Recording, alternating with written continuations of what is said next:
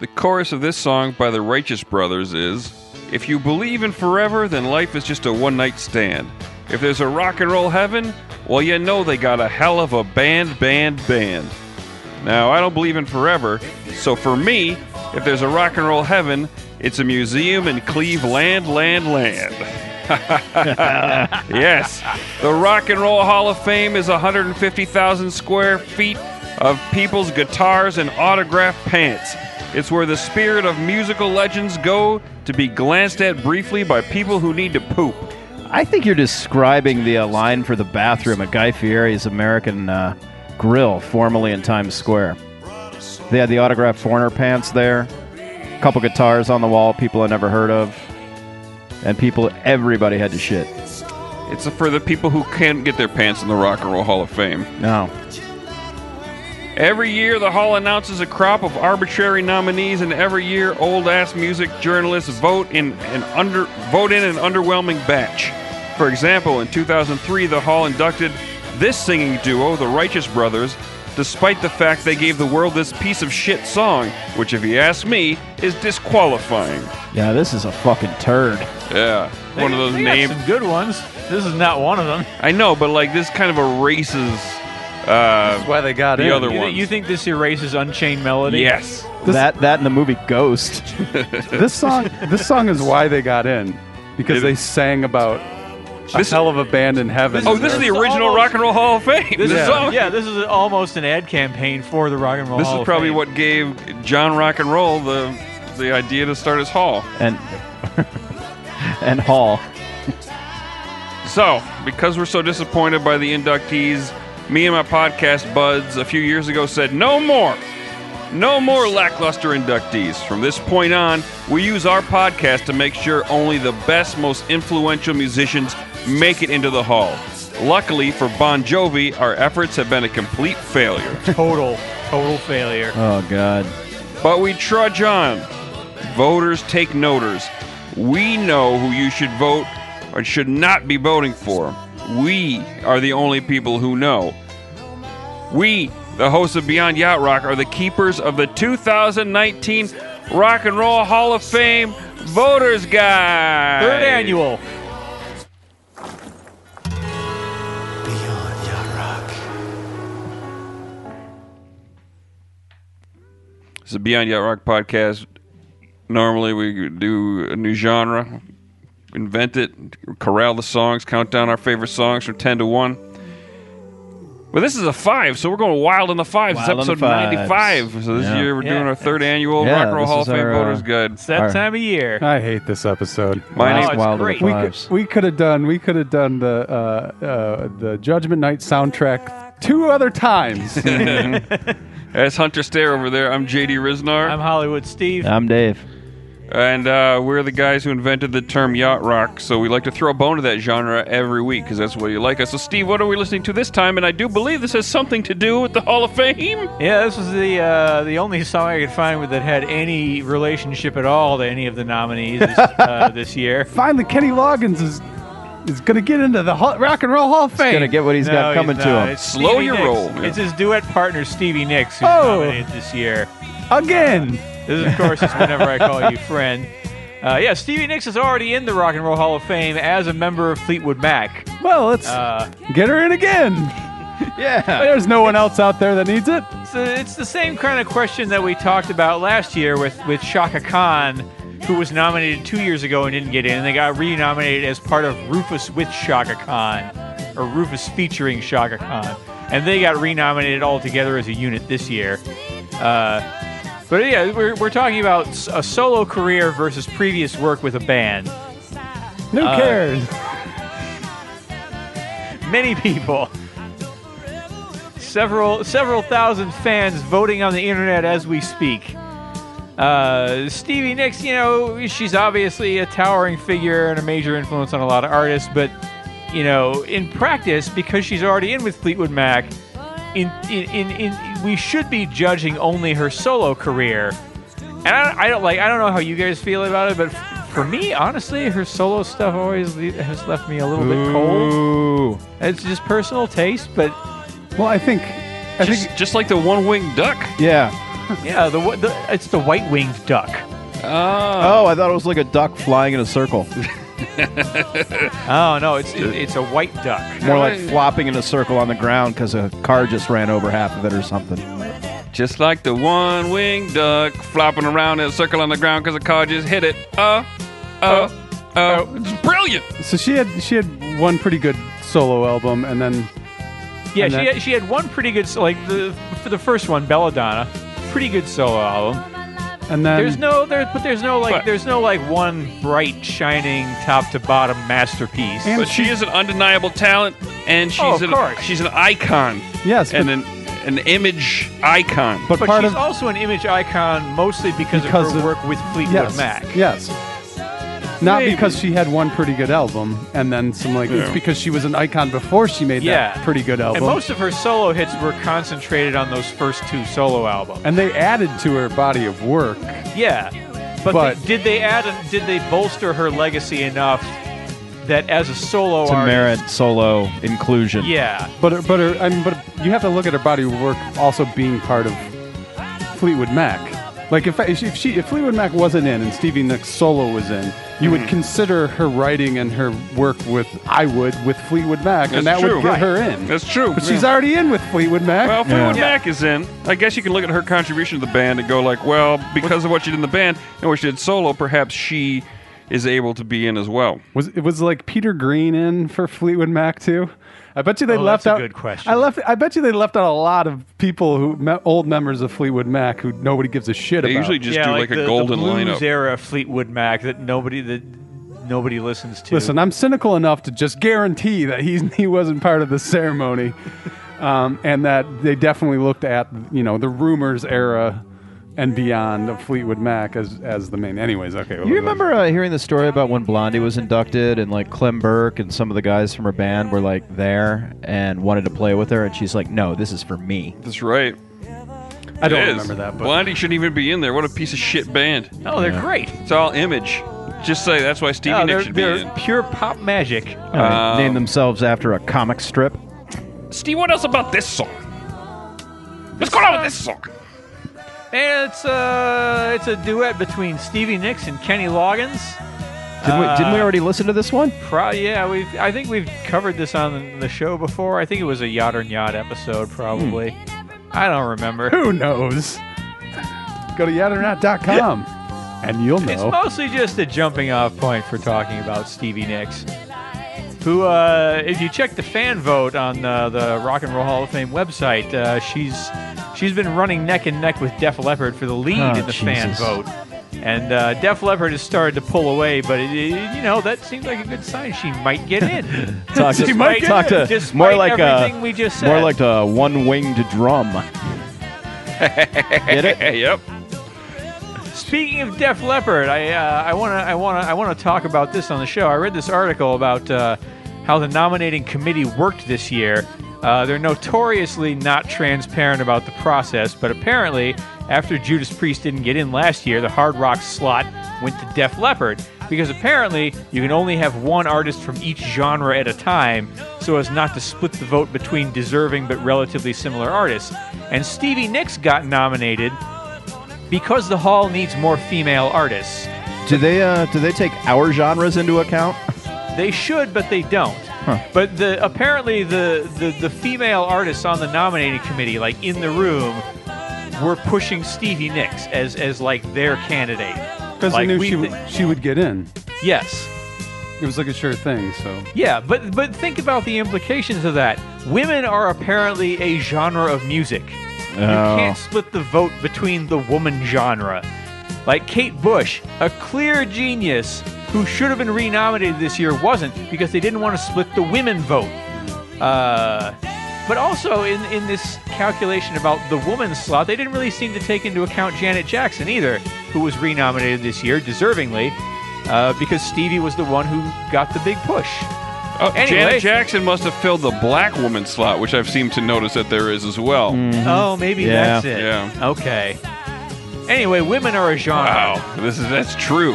Yeah, that's not a joke. yeah. Did you, have you guys seen an award show recently? Uh, Uh, really? Honestly, it's two- 2018.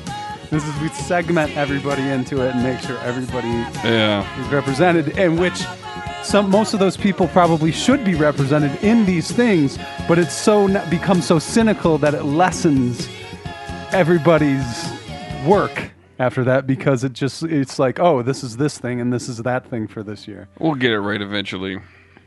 I, I, you know how you could get more women in the Rock and Roll Hall of Fame? Kill all the Is- men. Well, that too, but also you could just nominate 15 to 20 female artists and nobody else, and then five of them would get in. Yeah. There you go. Bim bam boom. Boom, ba dum, ba dum. or just or just like not I don't I, get rid of it. It's stupid. It's, this is all stupid. Yeah. It's because it's, you're nominating people for for a very subjective body of work. It should not be who gets voted in. It should be whoever donates the most autographed pants. Yeah. You get a Sure. display. And therefore, the new singer of Foreigner would have his rightful spot in the Rock and Roll Hall of Fame, not next to the shitter at Guy Fieri's now shut down American Kitchen in Times Square. You hear that, PJ Harvey? Donate 250 pairs of autographed pants and Yeah. shoe in. Or you know what though? I think what's happened. Uh, Sammy is opening a spot in uh, Times Square that's, that kind of took the uh, the uh, what do you call it? The um, Ed Hardy quota. he filled it. hey, hey, guys, Sammy, you got those Kelly Hansen pants? Yeah, after after uh, Guy Fieri shut down, they were hanging over at Wahlburgers. They're still here. We think they might be structural. Can't, can't take them off the wall. I wasn't gonna. All right, let me put, play this intro that our friend uh, Jeff Selby made so we can get pumped up about this episode. Here we go. yeah, all right. Rock music is one of the most difficult things a Christian young person must deal with. Beyond Yacht Rock. Beyond Yacht Rock. Rock, rock. Rock and Roll Hall of Fame. The record industry is pumping sex and Satanism into the minds of little kids. Hell yeah. Oh wow. Beyond Yacht Rock. Rock. Rock and Roll Hall of Fame. I'm not to listen to any rock music for two weeks. Woo! Yeah, All right. I like what was going on there. All right, Steve, how are things going to work today? All right, let's go over the format of the episode. Please pay attention so you understand why we did not spend more time on your favorite. This year, there are 15 nominees into the Rock and Roll Hall of Fame. Each of the four of us has picked our personal favorite artist, who's nearest and dearest to our hearts, and definitely must be inducted. We will cover each of those four artists in depth, and by depth, we mean three songs. For the others, we'll give brief or brief-ish yay or nay arguments so that you Hall of Fame voters know exactly what to do on your ballots, and you fan voters will be inspired to stuff the ballot box. Fan voting lasts through Sunday, December 9th, and the top five vote getters will count as one of the like 800 ballots cast. Not a big deal until you consider that the number one fan vote getter has been inducted every year so far. And since the final vote tallies aren't released, nobody is quite sure if this happens on purpose or not. It's not a transparent institution, the Rock and Roll Hall of Fame. Yeah, and you know, Steve likes to say that we're doing it for you online vote list, but really we're doing it for the 800 other people who really matter. Yeah. we know you're all listening, and you, you're you're begging for some insight. Yeah, We're and here to give it to you. Frank- I just Frankly, want you've to been letting encourage us a little down. democratic participation. Of course, in this, of course. in this I'll tell ya, great country. This is not a democracy at all. it's a No. republic. and uh, well, no, I, no, I'm not talking about the U.S. I'm talking about the Rock and Roll Hall of Fame. Yeah. And and I, and I'm going to say this: it should just be if people that who are good at rock and roll and who know stuff, and I'm not one of them. Just pick some fucking people, put them in, and then give like three, like make it. Don't make it like the baseball Hall of Fame. Make it like the baseball All Star Game. Yeah. You put in the people who deserve to be in, and then give the fans a vote for some other people. There you go. Now Bingo. everybody will get, and then people will bitch, and then you can put them in next year so you make up for it. It's the bitching and the controversy, I think, that gives the, the hall the best publicity. Yeah, and you know what also gives them the publicity Mm-hmm. is putting in the audience, the one the audience wants. That engages the audience and makes them feel like they have a difference. rock and roll is dead. No one gives a shit about this anymore. I know everybody's dying off. We got to get all these fucking people in. Man, if there was a While rock and roll alive. heaven, I bet they got a hell of a band, band, band. Uh, so, what are we looking for in ideal inductees? You know, we all have different Uh, opinions. Uh, you- musicians? you, get three words through musician. Okay, yeah, yeah. Sometimes, They- sometimes it's not musicians. They may play rock and roll. They have DJs in the Rock and Roll Hall of Fame. So you get three words uh, if you want, or you can say more things. But for me, my three things that I'm looking for are influential, excellent, and famous. So you're looking for You're, people you're a that literal. You're an originalist. You're a Yes. Mm-hmm. strict constructionist.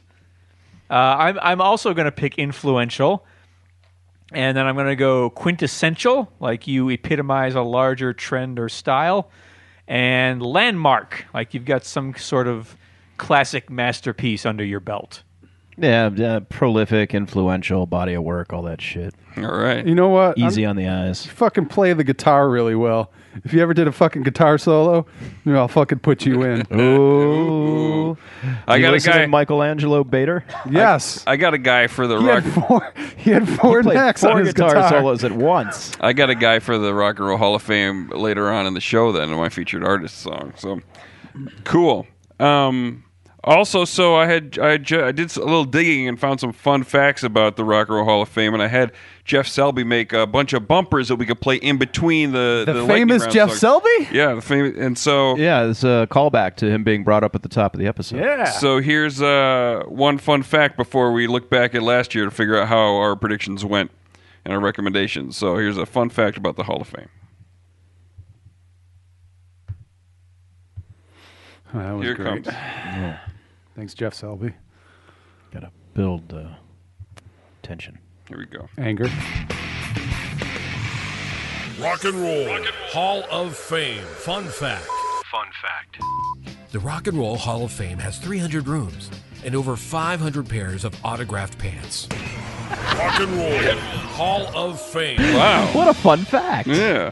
PJ Harvey, disregard my advice from before. Donate 500 pairs of autographed Yeah. pants. Let's double You're it. a shoe in. You can get your own 300 You're rooms. panting. do, do did you guys go to the Rock and Hall of, Hall of Fame? No, I, I've never, I've never been.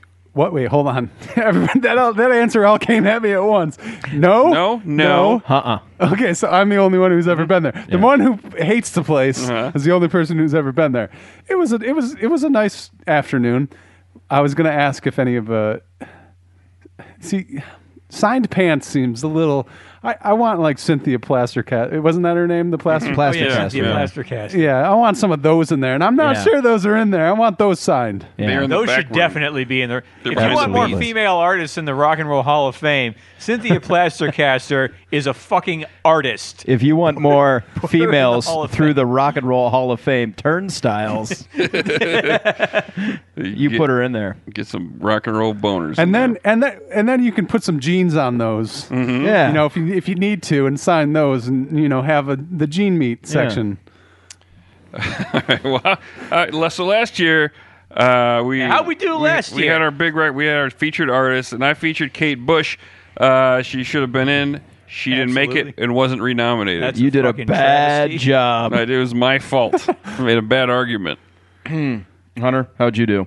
Oh, I'm supposed to read this. No, it has your name on it. You know, I as should have well. argued. You know, what? I should have argued that frat boys love Kate Bush. yeah, That seems to do it. He did it for the Eagles. It did it for Steve Miller. probably did it for Bon Jovi. Yep. Fr- frat guys like s- the Eagles and Steve Miller. Yes. Oh, Frat yeah. guys love Wuthering Heights. Holy shit, it's their fucking jam. I'm sure it's up Running there up that this. hill, man. All right. Well, uh, my spotlight artist was Sister Rosetta Tharpe, um, which is just. I was more angry than anything that she wasn't in there after I found out. like, Yeah, who she was. Yeah, which and I'm an idiot, and the people at the hall are sup- supposed to not be idiots about rock and roll. Yeah, they're and- supposed to be smarter than us. Yeah, and the fact that but but they were at least um, they weren't smarter than us because they didn't elect her, but they at least uh, made a special category and put her in that that way. They had the same. Yeah, she was inducted in the category of early influences where you don't need to be voted in by the, the Yeah. unwashed masses of journalists and musicians. and and so they they, they they they got into that sort of shame category of hmm, this might turn into a movie before she's in the Rock and Roll Hall of Fame, and that'll be Yeah, bad we, don't, for we us. do not want to appear uh, not in the know. They probably went through the same journey that you did. Like they, you know, she was nominated, like ah, whatever, I'm voting for Bon Jovi, and, and then, but they had their journey too late. They're like, oh no, she was better than Bon Jovi. Crap, I wasted my vote. Oh God! Bon If Jovi." all if the qualifier to get in is being better than Bon Jovi, they need a lot more than 300 rooms. I mean, Bon Jovi's probably in the New Jersey Hall of Fame just because, like, just Bon Jovi and Bruce Springsteen and maybe uh, I think Twisted Sister might. Bon be from Jovi's in the Jovi. Rock and Roll Hall of Fame, bro. Well, and sis, I just want to I just want to say so I'm being consistent. Two years in a row, Sister Rosetta Tharpe could play the fucking guitar. Yeah. Yeah, and sing at the same time, which is hard to do. Dave, what, what did you do? What would you? I uh, I said the Cars, and they made it. Oh, good for Good you. job. Yeah. Good job. Yeah, finger on the pulse of a nation. Uh, I my my spotlight artist was Judas Priest. We like They cars. Did, they did not make it, and they were not renominated. Wow. It's a fucking travesty. Oh, okay. It- that is, but th- they'll get in, Steve. They, I just want them to get in before everybody starts dying off.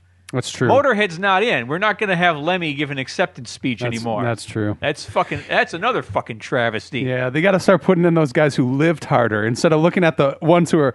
Yeah, look at who Old. might die next. yeah, yes, exactly. That's how they need to look. The at Rolling it. Stones are all going to live to be 110. You didn't have to put them in right away. Um, no, they had to put them in a year after the Beatles. That was that was what they Yeah. had to do. Um, all right, so i as we get into the lightning round, I want to tell you all how I selected each of the lightning round songs for the artists we're going to sort of brush over real quick and just give a yay or nay. Uh, it was a very exhaustive process. The first step was looking up the artists on Spotify, and then from there, I looked at uh, their most streamed song on Spotify and put it into our playlist.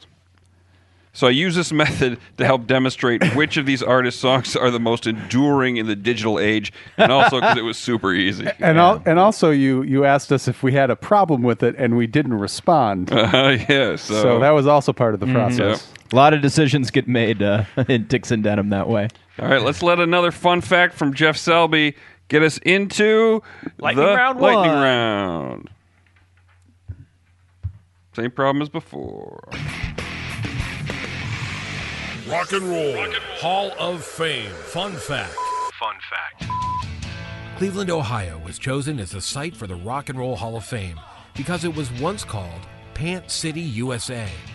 Only later did founders realize it got that name not because rockstar Pants resided there, but because of all the overheating dogs running around the streets. oh well. Rock and Roll Hall of Fame. Oh man, does this guy want to replace me?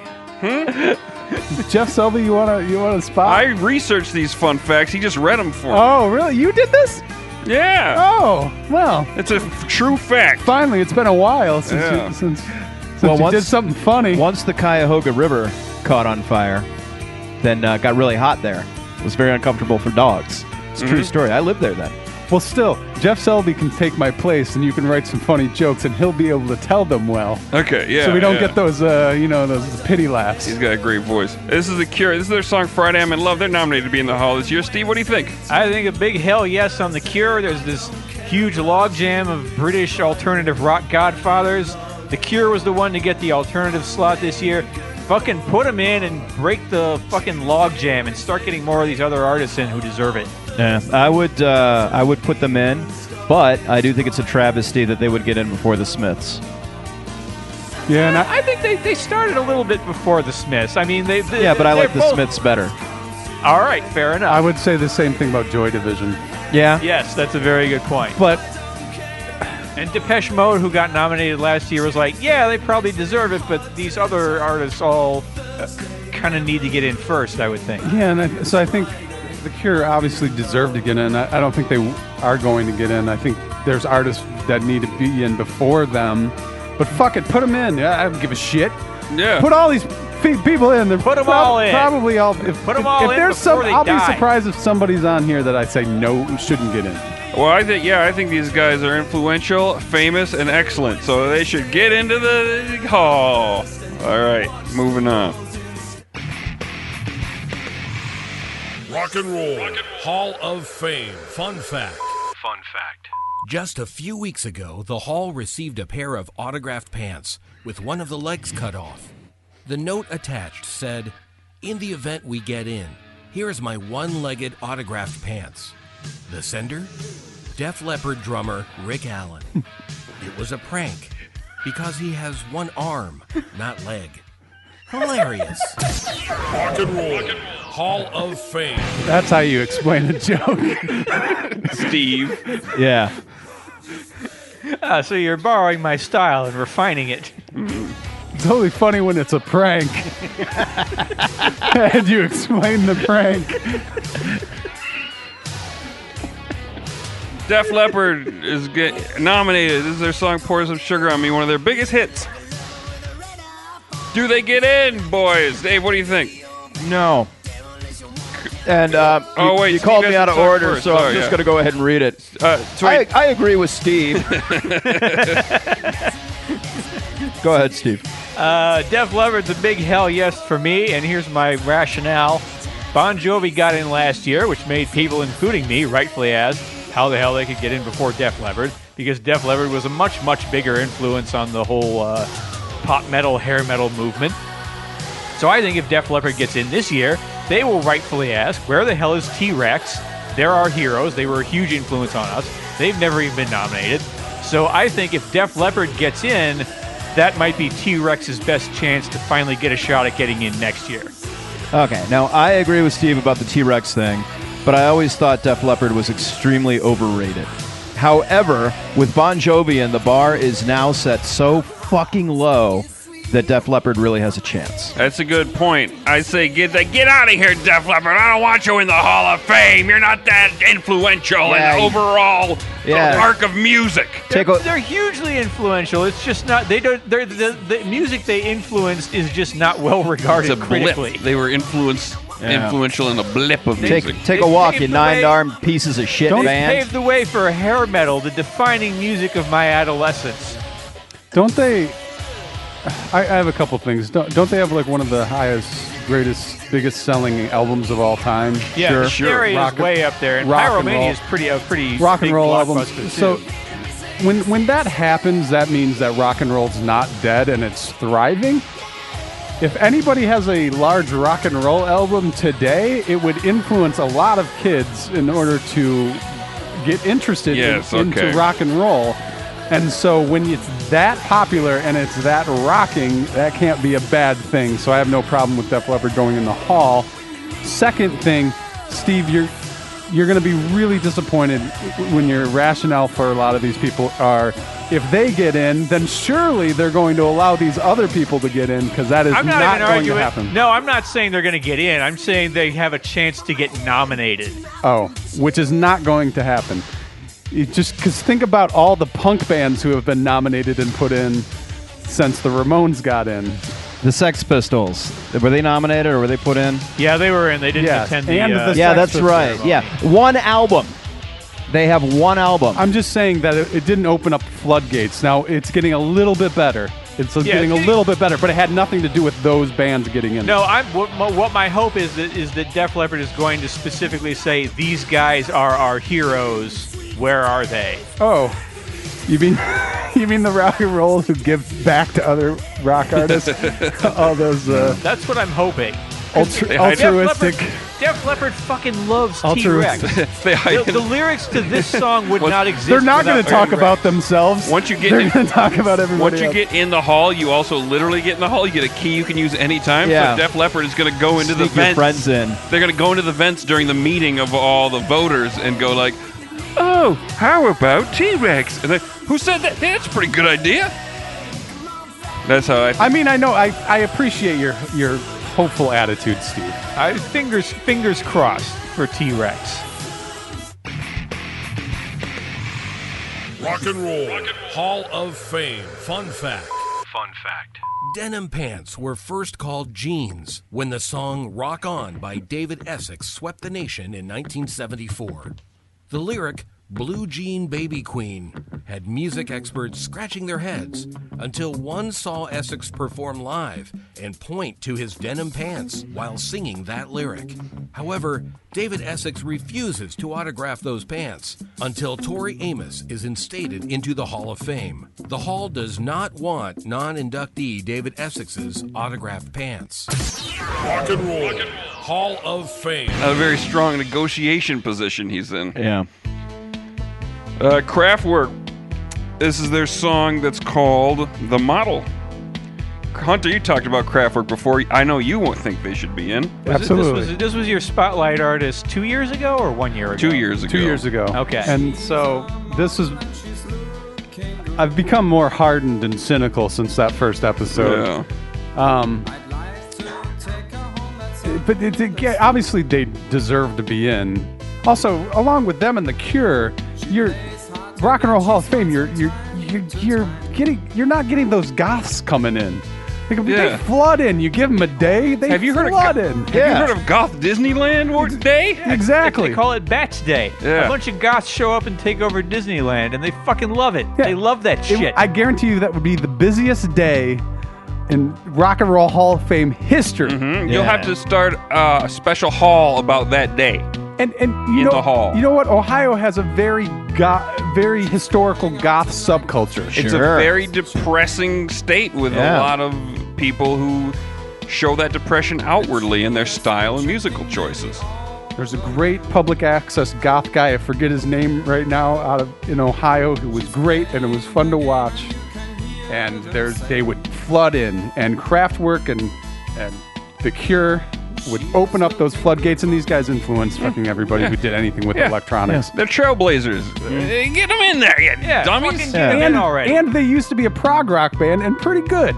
A Yeah. krautrock band. yeah.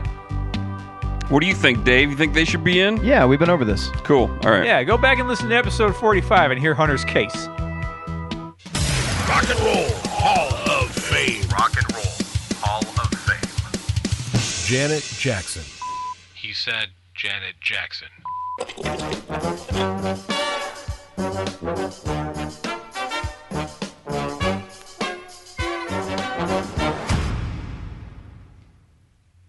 Wait, something happened with my presentation. I just want to say that these bumpers make this episode worth it. Oh yeah, Uh, they brought me back.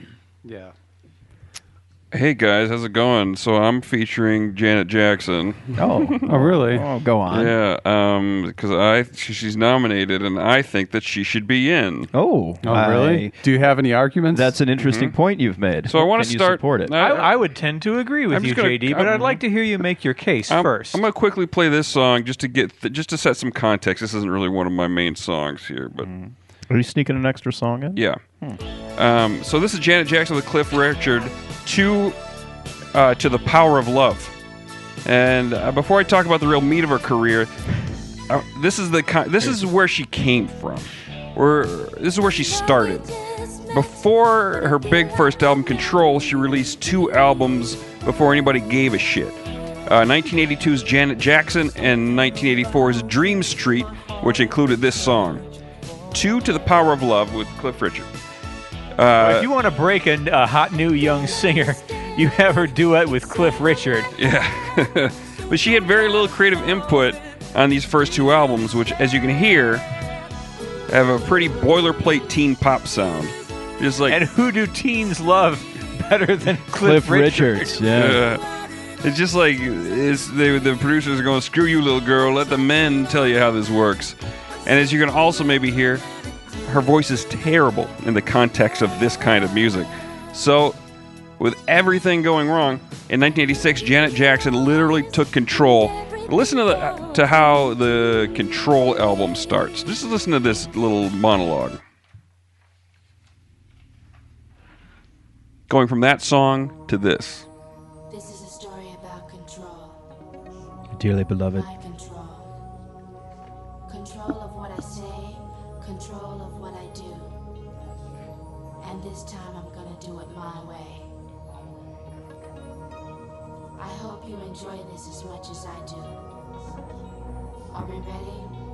Yes. I am. Day Cause it's all about or control. night. And Awesome. That's what I call a declaration of independence. After two albums of record execs and her stupid dad trying to jam her into a trying to j- jam her square stick into a round hole, Janet cut her own goddamn square hole. Janet's first step in taking control was dumping her piece of shit father Joseph as her manager after he made her do those terrible teeny bopper albums. She hooked up with producers who have some go- a goddamn point of view, and that point of view helped her bring her own grown-up voice to the music. Janet and her producers created a sound completely different than her brother Michael's, who was, when Control was released, the biggest fucking star on the planet. Right away, she's getting out of his shadow. Her producers, Jimmy Jam and Terry Lewis, were former members of the time, hence the dearly beloved parallel, probably, David, hmm. which meant Prince was their inspiration daddy. So Janet went from this really milquetoast music people were trying to shape her to, and found these producers with a sound that she could shape to the image of the fighter she felt inside of herself. I would like to say something. Yes. That's a very bold move, being Michael Jackson's sister and adopting a sound closer to Prince than Yes. him. Yeah. That is a extremely big fuck you at that time because Yeah. like the the ro- the like rock world was split between those two. Like who was gonna who to, who to side with? Anyways, Mm-hmm. Yeah. And she jumped on a sound that was more original, and she helped it become Well, more I think popular. it, I think it was probably intentional to help distance herself from her brother and Of not course. just be Michael's little sister. of course, but it's still bold. Yeah. And Um, also to distance her from Cliff Richard. Yeah. Yeah. And um, I wonder if she knows what MC Scat Cat's like. Hmm, she doesn't because she didn't do dumb No. stuff like that. I know. I've been uh, asking this of a lot of people lately. I'll, I'll get I'll get into it later. Um, If, listen, if I interrupt you, it's going to be on topic, JD. It's not going Thank to be you any very of that much. MC scat scat bullshit. well, I'll listen. I'll lis- I'll take any comment. I'll just be annoyed if it, sometimes you might talk about scat cats and things. Do you think MC Scat Cat's a good lover? Yes. Okay. So I'm hanging out with this uh, woman last night that was Madonna's tour manager. And I said, You have Madonna's cell phone number? And she said, Yes, I do. And I said, Will you give it to me? I want to know what she thinks of MC Scat Cat. She would not give it to me. So then I says to her, I says, Would you just call her and ask for me? Again, no. You can't lump Janet Jackson in with all these other one, ladies because Janet Jackson wasn't no teeny bopper or no sex pot. She was a confident, ass kicking lady in a button up military style shirt. She was a woman in control. Can anyone else hear the music right now? Yeah, Yeah. it's pretty good. Oh. It's Janet Jackson. It sounds great. Just my headphones. Sorry. Control was the bridge between Jimmy Jam and Terry Lewis' style of Minneapolis and the sound that would become New Jack Swing. New Jack Swing is a sound with a quote unquote streetwise shuffle beat, un- unlike our Doobie Shuffle and Jeff Porcaro Shuffle we always talk about. Very pronounced drums. that sounded uh, like almost nothing in 1986. You could say that because of the new jackiness of what will become the huge hit album Control Janet Jackson was the ambassador of New Jack Swing, priming R&B and hip hop fans' ears for the sound that her album After Control would be the sound of everything R&B by 1990. After Control was also uh, my mom's brand of pantyhose. Oh, After Control? Yeah. Um, so after writing zero songs on her first two Stinker albums that her dad oversaw, uh, Janet fired her old man as her manager, went on to Baby, co- I got you, Cliff Richard. Why are you letting me go? uh, she went on to co-write six of the nine songs on Control.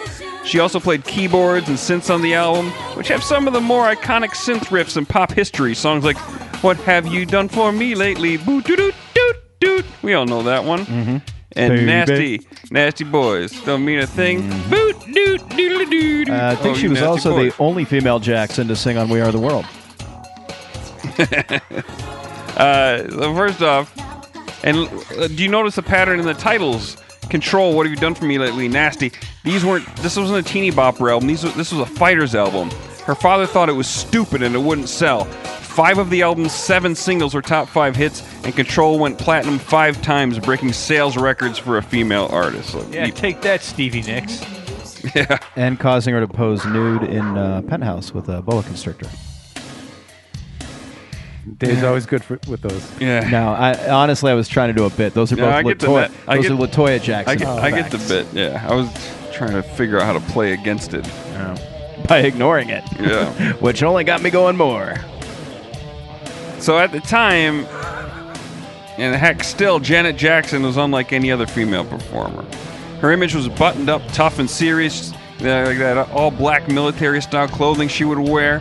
She represented a new phase in feminism the powerful woman who fights, downplays her sexuality, but who has all the feels of a fully formed human being and isn't afraid to express those feels.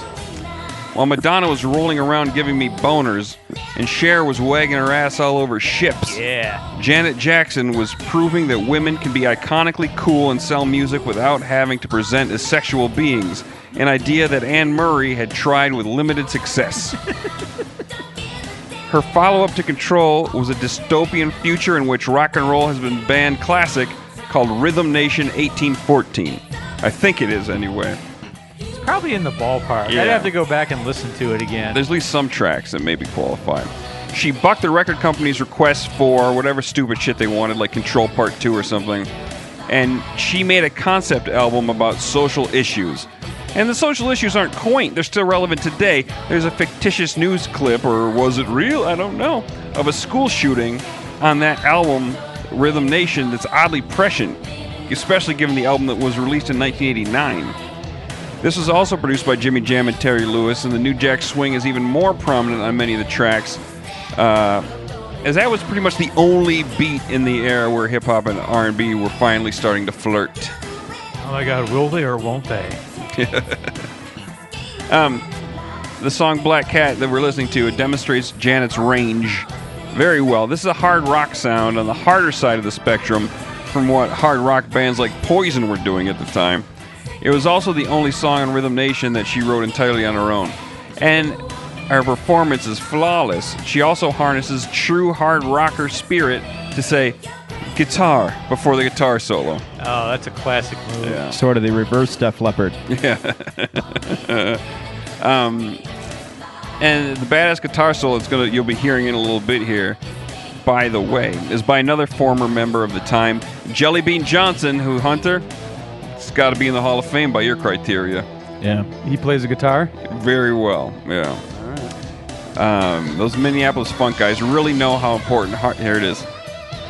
They know how important hard rock and guitar is in a song, from Prince to Jellybean Johnson. Um, Def Leppard say guitar on, on Rocket? Yeah, but then they played the drums and then they yelled Oh, drums oh, yeah. and you hear Guitar! yeah. um, Kind of the opposite of Janet Jackson. This album was a fucking smash of smashes. Yeah. Here's some Wikipedia fun facts about how successful it was. It was the only album in Billboard chart history to have seven commercial singles peak within the top five positions. It was the only album to produce number one hits on the chart in three separate calendar years 1989, 1990, 1991. Spanning two decades. It's uh, also the only album to produce, uh, did that one. The album got Janet nine Grammy Award nominations, making her the first woman ever to be nominated for Producer of the Year. And her Rhythm Nation tour in 1990 became the most successful debut concert tour by a recording artist, in addition to setting venue records in Japan. Ooh. Yeah. People are big there. This album sold 12 million copies worldwide. And it was my sister's favorite album. Now, in that fact, that Steve's sister liked it, and the other shit that I said about it, Janet, doesn't make you think she deserves to be in the hall. Let's talk about how she shows zero signs of influence from her brother. We already did that.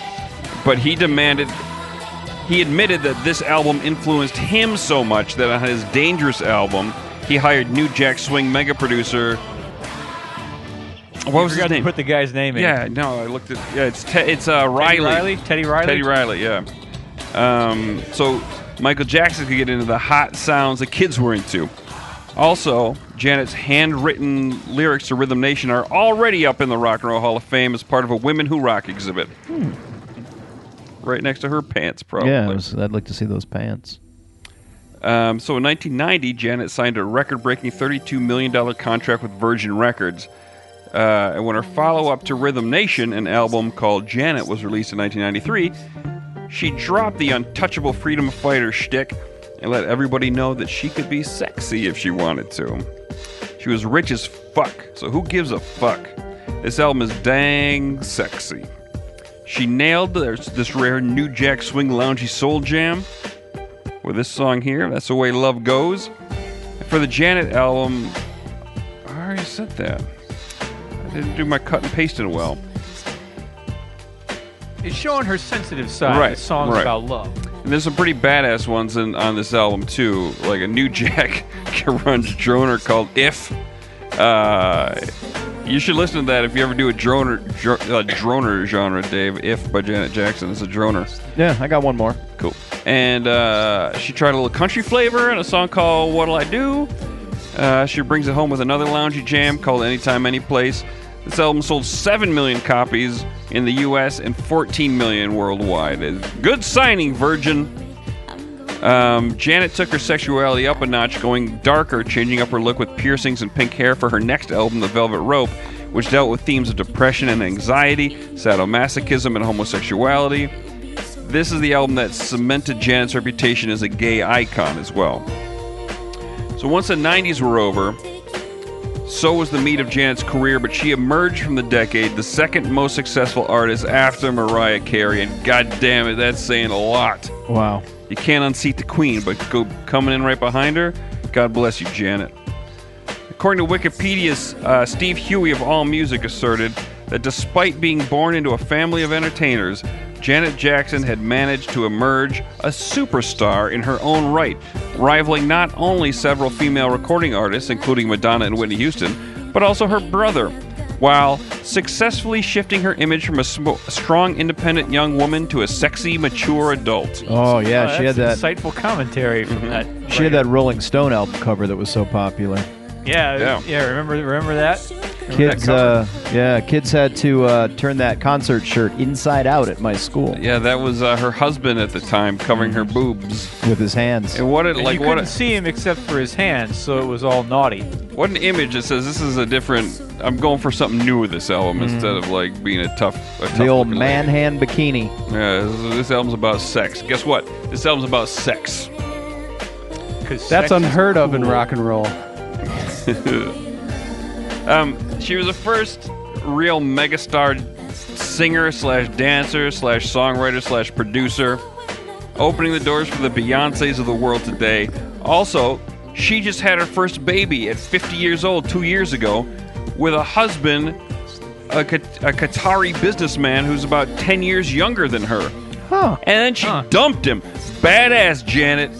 That's a woman in control. I did not know that. And I think she should be in the Rock and Roll Hall of Fame. And I think she is much more deserving uh, than Stevie Nicks. I agree. If you want to, if you want to go with the woman vote, vote in Janet Jackson for God's sakes. It should be easy. For some reason, it's not, but it should be. Second biggest female artist or artist period of the 90s. So eat it. Rock and Roll Hall of Fame. Fun fact. Fun fact. In 1997, rock legend Madonna donated a pair of her autographed pants to the Rock and Roll Hall of Fame. But she signed the black pants with a black sharpie. So you can't really see it. Rock and Roll Hall of Fame. I thought there was going to be a pointy pants joke in there. Oh, because of her bra. MC5, kick off the jams. What do you guys think? Uh, Dave, these were your featured artists a couple years ago. Yeah, do I- you still agree? Think they should be in? I'm thinking that now that Bon Jovi's in, I kind of, I'm kind of changing my mind on the whole thing, and I don't, I don't want to see these guys that are one of the main influences of all punk rock and everything punk rock spawned in a place with Bon Jovi. I don't think that's. But yeah, yeah, this should be in. Yeah, they should obviously be, and they should have been in a long time ago. You know what? I yeah, I, I'm gonna be honest. I think these guys are kind of boring. I, get out, get a- out of here, MC5. I, you have I'll a- say you have that a- I like the Stooges better. Yeah. but your your these recording guys should be no crisper. no-brainers. You you kind of have like a This punk is rock live. block. This is, this is live. Well, they should have gotten a better tape recorder. Yeah, you know, Purple Rain was recorded live. I can't mm-hmm. believe I'm supporting your point. Sounds Fuck like a you. million dollars. Uh, sweet. So Hunter, you're like Of these guys? course yeah, they okay. should be in. I mean, eh, like if if this stupid thing wants any legitimacy, why the fuck aren't they already in? Yes, agreed entirely. Rock and Roll Hall of Fame. Fun fact. Fun fact. An independent commission of fabric experts examined every pair of autographed pants in the Rock and Roll Hall of Fame. In 2014, they released a report revealing that the average thread count of all the autographed pants was 69. Wow, wow, wow, wow, wow! nice. Rock and Roll Hall of Fame. John Prine is nominated this year. This is his song "In Spite of Ourselves." I've never heard of this guy. I got to be honest. I'm kind of an He's- ignorant guy. He's kind of more of like he's he's more from the folk and country world. Like he's he's he's one of those like '70s singer songwriters who writes poetic lyrics and uh, you know sharply defined storytelling and narrative and whatnot. It's he's he's a lyrics guy basically. Tell you how important he was back then. His most popular song on Spotify is a song from 1999. yeah, he's he he never had any kind of big breakout. I kind of think that maybe they're trying to get somebody to take over the the folk slot now that Joan Baez got in a couple years ago. But uh, I think I think he was probably nominated because he had a pretty well received album come out this year, and you know it's kind of one of those Oh. things like, hey, let's throw him a bone while he's yeah, still like when alive. Rolling Stone gives uh, gives a new ar- an old artist five stars. This sounds like when um, I don't know, like when uh, a movie comes out with uh, some famous guy being a country music star. This sounds like the songs that T Bone Burnett writes for him. Yeah, yeah, yeah. Um, but this is the real deal, man. I don't know. I don't. know. I don't think. So's T Bone Burnett. I think this guy should be in, especially if we're arguing that Stevie Nicks by herself shouldn't be in. She's. I don't know. I don't know anything Uh, about yeah, this guy. I'm, I'm not I'm not sold on him as a rock and roll. Who's he Hall of singing Fame with here? Uh, a lady. Ah, yeah, I like I like ladies. Yeah, I think it was a lady that he was like romantically involved with. I Hmm. forgot the story. I read it once, but I forgot it. You think uh, Kenny Loggins and Stevie Nicks uh, hooked up? Yeah, it was like 1977. Oh, yeah. They were just kind of like shaking Just, hands. just banging in uh, Laurel Canyon. Everyone was on coke, so you know what did it matter? Yeah, they called it the Laurel Canyon Hello. Hunter, you got an opinion on this guy? I don't know who this guy is. All right. He does. He does. Uh, he does folk music. Um, I'm never gonna go to that part of the wing of the Rock and Roll Hall of Fame. So That's- fuck it. Put it's him in. the I don't give a least shit. interesting. Just the same looking dirty dude with a Just big more acoustic guitar. another pair of pants I'm never gonna look at. I mean, I'm sure there's there's people that need to be in before John Prine. So I don't know if you need to put him in this year. I like I said, I don't know enough about him, but you know, yeah, whatever. I know he's got a great critical reputation, but Yeah. honestly, I don't know his catalog very well. I don't know enough either. It's not really my forte. And the fact that we ha- don't really know this guy means nobody else should. Forget everything you know about him. Catch up to us. Rock and Roll Hall of Fame. Fun fact. Fun fact. The Rock and Roll Hall of Fame in Cleveland, Ohio only has one security guard on duty at all times. So you can ignore that do not touch Carl Perkins pants sign. And go ahead and touch Carl Perkins pants. Rock and Roll Hall of Fame. It's the rock and roll thing to do. Pants touching. Radiohead nominated. This is their song "Creep." I, we all know it. We all know that Radiohead is a wonderful band. They're artsy fartsy. Every critic loves them. Yeah. A lot of a lot of millennials like them a lot. I like their first two albums, and I stopped understanding them. Maybe Uh, the, up to their okay, third Com- album. OK Computer is like on the short list of greatest albums of all time. And So- they should be a no-brainer to get in. I think they've got a good shot this year because just because Oh. of like the the relative lack of like classic rock radio, you know, third tier, fourth tier those type of bands. Like those those type of bands are pre- like there there there there aren't many left. You're gonna have to start putting a different type of band in. Well, these guys and are I think Radiohead is enough of a consensus. Radio has- they're like candidate the- that they could. They're the last get rock into. band. like the last ones. Like Nah, the White Stripes are the last rock band. That's that's like one guy and a drum. Like this is a this is like a rock. This Oh, you're talking about a real band, a band. band. Like these are the last. They're the last band. Maybe maybe there was a time when Arcade Fire had a chance, but they just they went Yeah, all no. artsy fartsy and and and even though these guys get accused of going artsy fartsy, they stayed pretty rock and roll throughout their their careers. Even the electronic stuff. yeah, even the electronic stuff. You think like there'd be room for like they're gonna put Weezer in and stuff once they run out of rock bands like Weezer and like Well, they they have a lot of stuff to mine in the '90s, but Yeah, I mean, these true. guys are post '90. I mean, this is their worst album, Yeah. and this is their this is they're sounding sounding like the bands from the '90s. yeah, um, sound like Soundgarden's not in yet and like yeah they'll, They- they'll get all those bands in. They're gonna need to get more of these bands in while people still give a shit. That's true. Uh, they might be too late.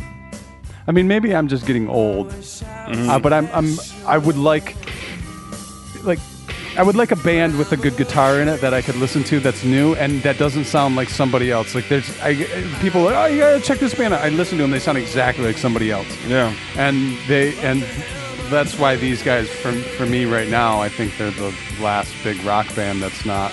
And another thing that's going to be interesting as as the Rock and Roll Hall of Fame goes forward is that like the way we consume music has changed, so it's difficult to go like this is a song that from an album that sold 100 million copies worldwide that doesn't exist anymore. Yeah, this album streamed 30 million streams. Okay, or that might have been their manager. I mean we'll be fast ab- finger. we'll be able to do it but everything's split to such niche stuff like Yeah. there's bands out there but they're like there's stuff that doesn't cross anything and it stays very very pointed to their areas of of the internet Yeah, genres are too arbitrary now, and I, for one, don't want to be a part of it.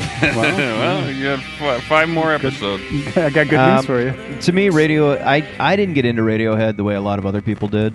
Um, kind of like like to me, this is the Pearl Jam spot from last year. Yeah. they're they're a fucking shoe in, or what the Rock and Roll Hall of Fame calls A pantin.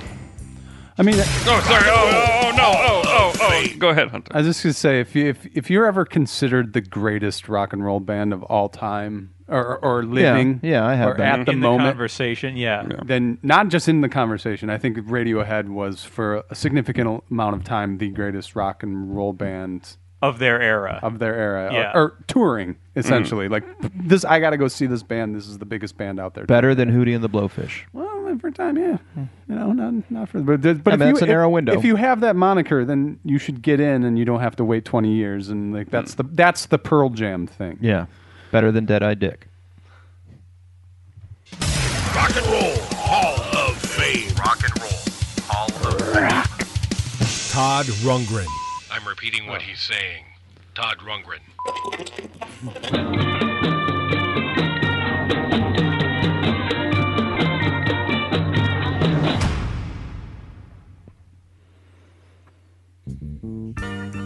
I guess it's my turn. Okay. Um, let's see what I write here. I like Todd Rundgren. I do Good too. start. Good start. Yep.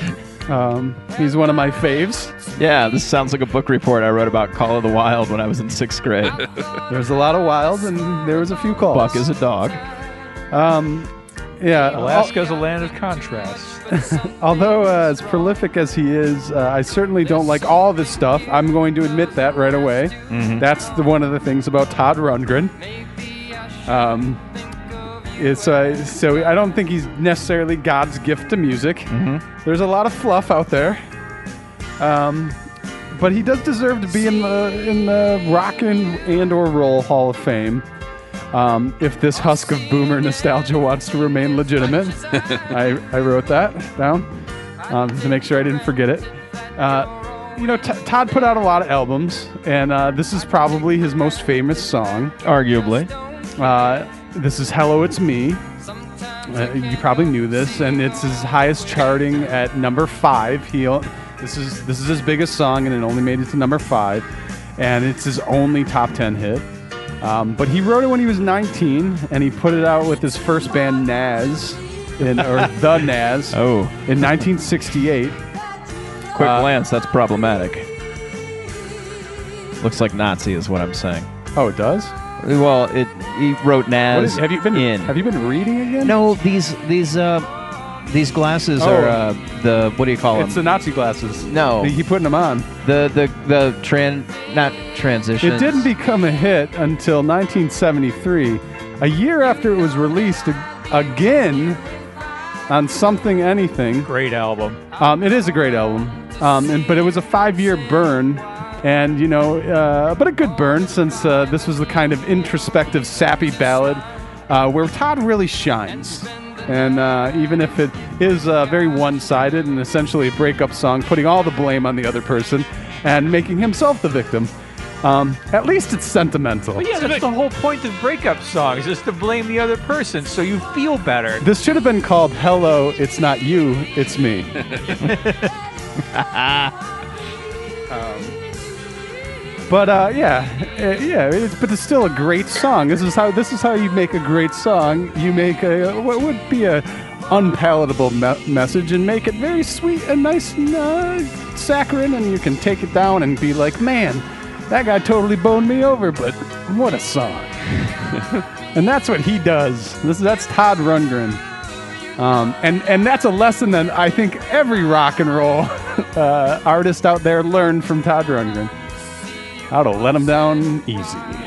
Uh, so uh, let's let's do this fast here. Todd's Todd is 70 years old. He was born in Philadelphia in 1948. He was a Beatlephile and a general rock and roll devourer. He listened to a lot of music, knew a lot of music. The guy was a bit of a savant. Um, he started a blues rock band called Woody's Truck Stop. Terrible at names and uh, then moved on to uh, form the psychedelic garage band Nazz again. Terrible names, um, who were underappreciated after three albums, not really getting noticed till the uh, compilation Nuggets came out in 1972. And uh, by then, Todd had moved on to solo efforts, efforts being inspired by Brill building writers like Carole King and especially Laura Nero. Niro? It's Nero, right? Never quite sure. I get Yeah. Nairo, Rock and Roll Hall of Fame. Um, he's he's I have no idea. Anyways, he very influenced. I think he met her. Um, he and told her he loved her and you influenced me. Uh, he started with uh, his album started with Runt. Uh, wait, wait. He started with Runt. With, oh, he started with Runt and would go on to make 24 studio albums, including last year's White Knight. He also performed with the prog rock band Utopia to satisfy a harder and funkier rock yearning. Um, and he had tel- 10 albums with them. And I uh, didn't realize Utopia had 10 albums. then I, uh, one one technically was Disco Jets, which, which was released recently, s- relative recently, but I, I count it. Um, and then this must be uh, mentioned. He was the lead singer of the New Cars, replacing Ric Ocasek, and they had three original songs. Um, How are they? Are they Rundgren? Do they have a lot of influence on the new cars? no, they're very carsy, Okay. but you can still hear Rundgren Yeah. in them. Um, uh, anyways, it's a damn it's a damn shame Todd wasn't uh, nominated last year when the Cars got in. That would have been a fun fun time. Coulda had a New Cars towns. reunion. Could have had a new Cars Wow. reunion. I'll tell you something. I'm just getting I'm just getting into Todd Rundgren in my life, and the fact that I'm using an adjective Rundgren means I've heard enough to realize what a unique sound he has, and I've also heard the sound a lot in other bands he's had influence on. He's worked with. He's infused his own sound into groups that would go on and Can I knock a little bit of that down? A little? Sure. I mean, I'll, I, I think I talk about it, but it's definitely Carole King. King. this is yeah this is very yeah this song's very Carole Kingy yeah and when he took that and ran with it. yeah. Um, anyways, and said said his sorry to a lot of said sorry to a lot of women along the way. Um, all right, let's move on. Okay, so you hear that? Hear that sound, guys? Yeah, sure This do. is Unique sound. This is very Todd Rundgren, which is, uh, hey, fans, you want to listen to this? No? Well, here it is, anyways.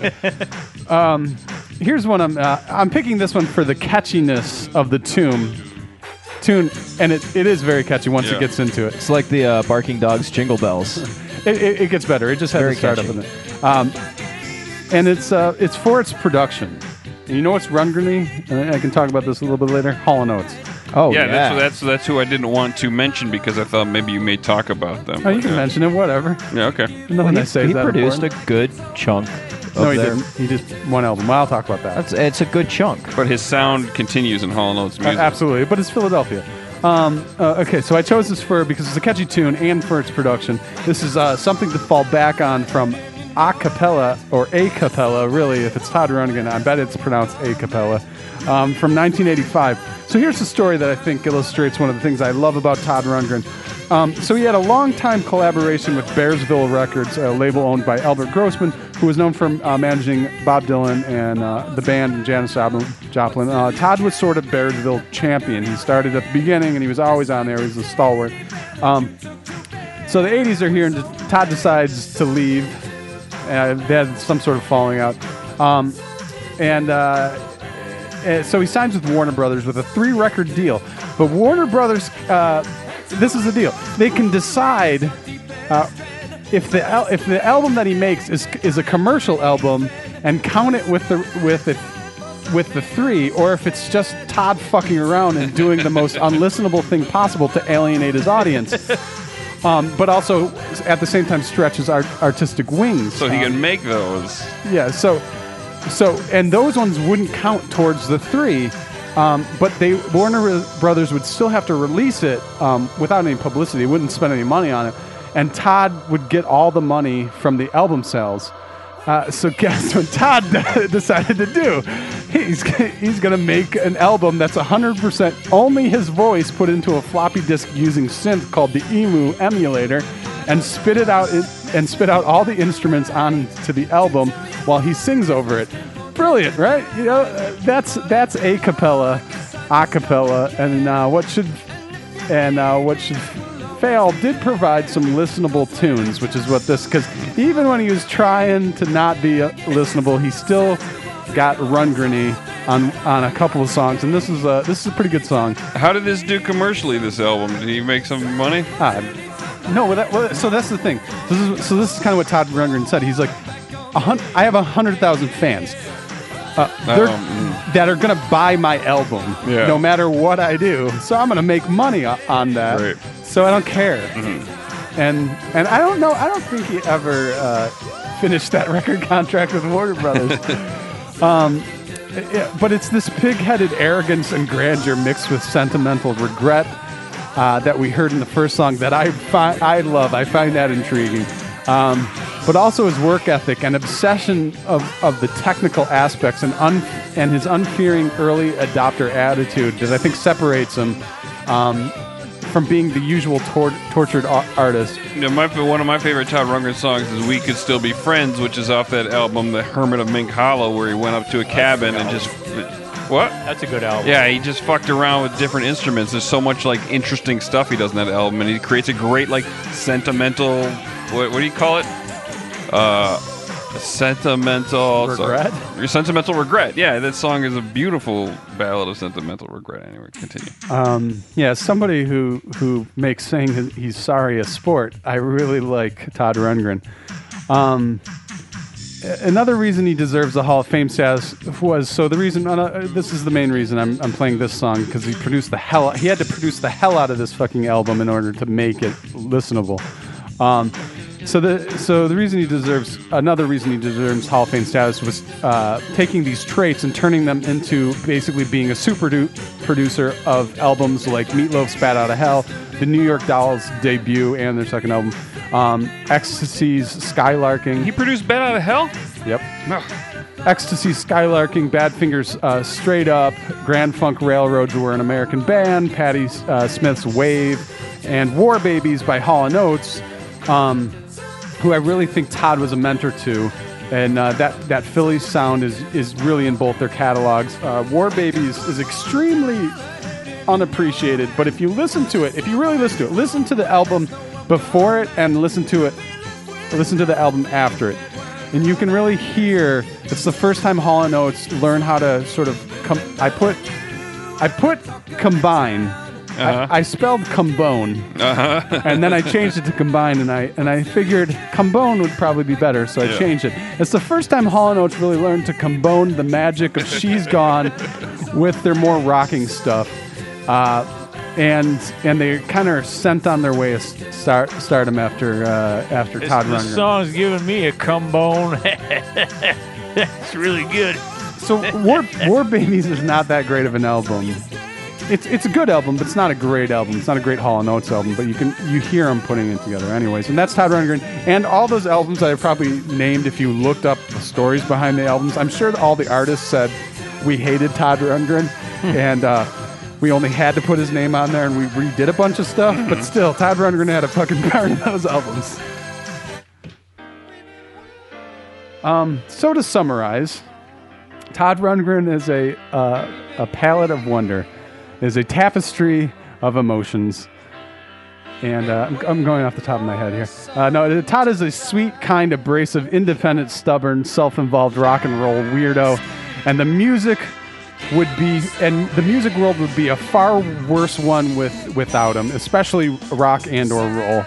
Uh, this is one of my favorite albums. Um, It's really good. which is what in- introduced me to Todd. Uh, I found this oddly shaped, colorful LP, LP called "A Wizard, a True Star," and you see the corners of it were all cut out, and it was all like crazy.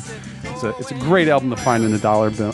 bin. Um, it, it, it, the album is basically it's a trip through musical genius from like so, sort of sweet inspiration to rock star excesses and ego and postures and, and towards like this the inner influences drive him towards a sort of deeper meaning in his music.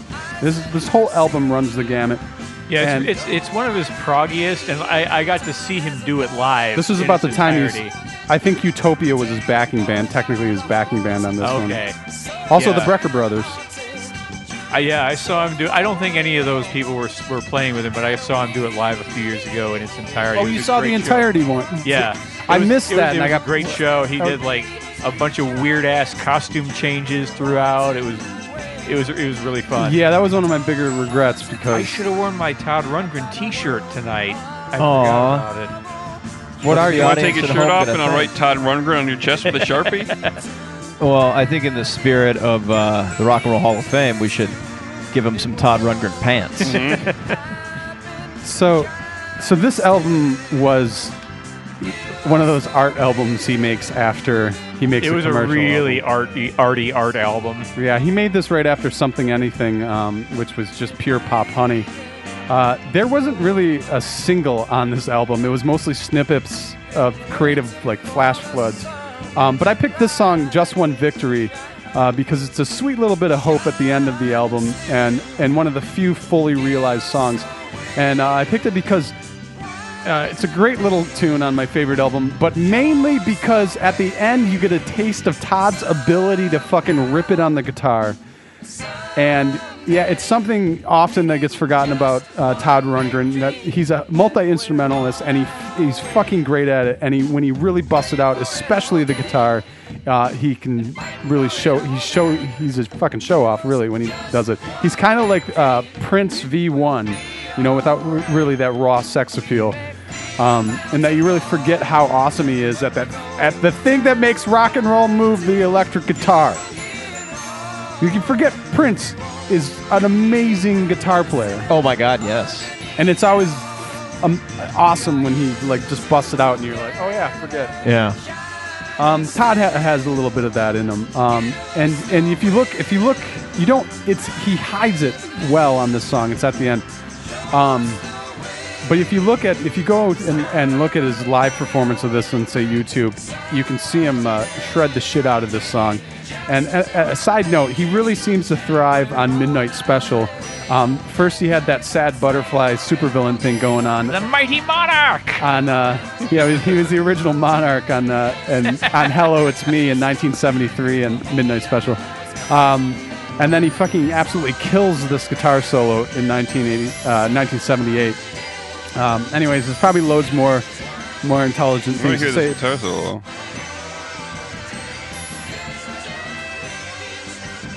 I think it's before this. Hold on. No there it is. You hear it. Oh yeah.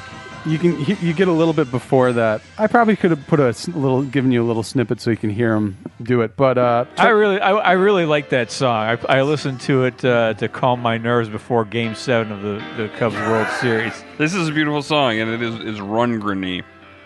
This Uh, is what I would call Rundgrenny. Yeah, and there's probably loads more things to say about Todd that are far more intelligent because he is an artist and he's multi-layered, and um, you probably have to be a musician to really fully understand him, I guess, or maybe a songwriter. Yeah, he has, a, he has a lot of technical knowledge that would be over most of our heads. But one of my favorite things, he, it never made him really unapproachable. One of my No. favorite things, I think it's on something, anything that when he, there's a point where he devo- he uh, devotes part of the song to, hey, audience, we're going to play a game. Um, it's Sounds of the Studios. And oh, I remember that bit. It's so fucking nerdy. It is, It's- but I, but I I like technical aspects of it, and so he plays like like uh, like bad recording stuff that you're gonna hear on albums, like when somebody fucks up, and then he's like, listen to this. He's like that. Anyways, he's like that's a bad dubbing, and then he's like, you're, we're gonna play a game, and you can listen to these for these find these things in my album. um, and on, Harmon of Mink Hollow, he, he's doing all these sentimental songs and good rock and roll songs, and then they hit you with Onomatopoeia, which is a song that hits like every onomatopoeia in the English language. It's super nerdy, it's super clever, and it's really catchy. The guy's great. So if I just kind of put a button on this, he deserves to go to the hall because he can write a damn good tune, he can test the limits of the medium, and he can produce some damn fine albums. And let's not forget, he can fucking rip it on the guitar.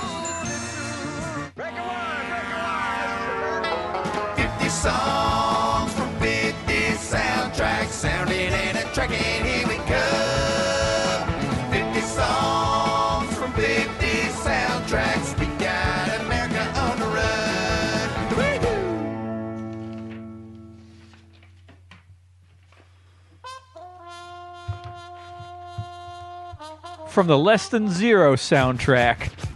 And then later his own Walking with a Panther album. This is the renominated LL Cool J with Going Back to Cali. Walking with a Panther. What a great album. Yeah. Mm-hmm. it's a song where LL goes back to Cali and then turns down sex with a bunch of hot, horny women. I assume because he's ambivalent about Cali. Uh, maybe he could have improved the chorus by changing it to "I'm going back to Cali." Man, I'm ambivalent. but how do you rhyme with ambil- ambivalent? He's a rapper. I'm sure. You, I'm any E- rapper with a, with a solid vocabulary can figure out some kind of way to rhyme ambivalent. He's an '80s rapper. Oh, oh Dave came up with it. What Yeah, did you say? equivalent. Oh, okay. Yeah. Uh, is Magnif- it- magnificent is sort of a Going back That- to you can Cali. make that work in the meter. Man, I'm ambivalent. I forgot your word. I'm so tired. Equivalent. when it comes to feeling meh, there is no equivalent. Thank you. That sounds like a good '80s rap. Yep. uh, Maleficent. The the uh, Villain from Sleeping Beauty. Yeah. yeah. All right, human kinda- thesaurus, stop putting me to shame. It's more of a human rhyming dictionary. Let let Steve. That's part of what this.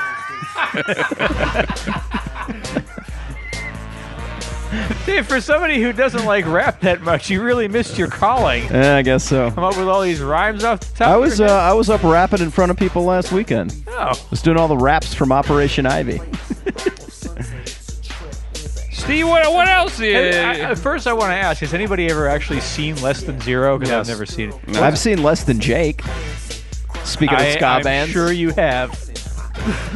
I have. What's what's the movie like? Um, Uh, it's a it's- yuppie. it's not a one. It's really depressing because it's just a dis, it's you watch uh, Robert Downey Jr.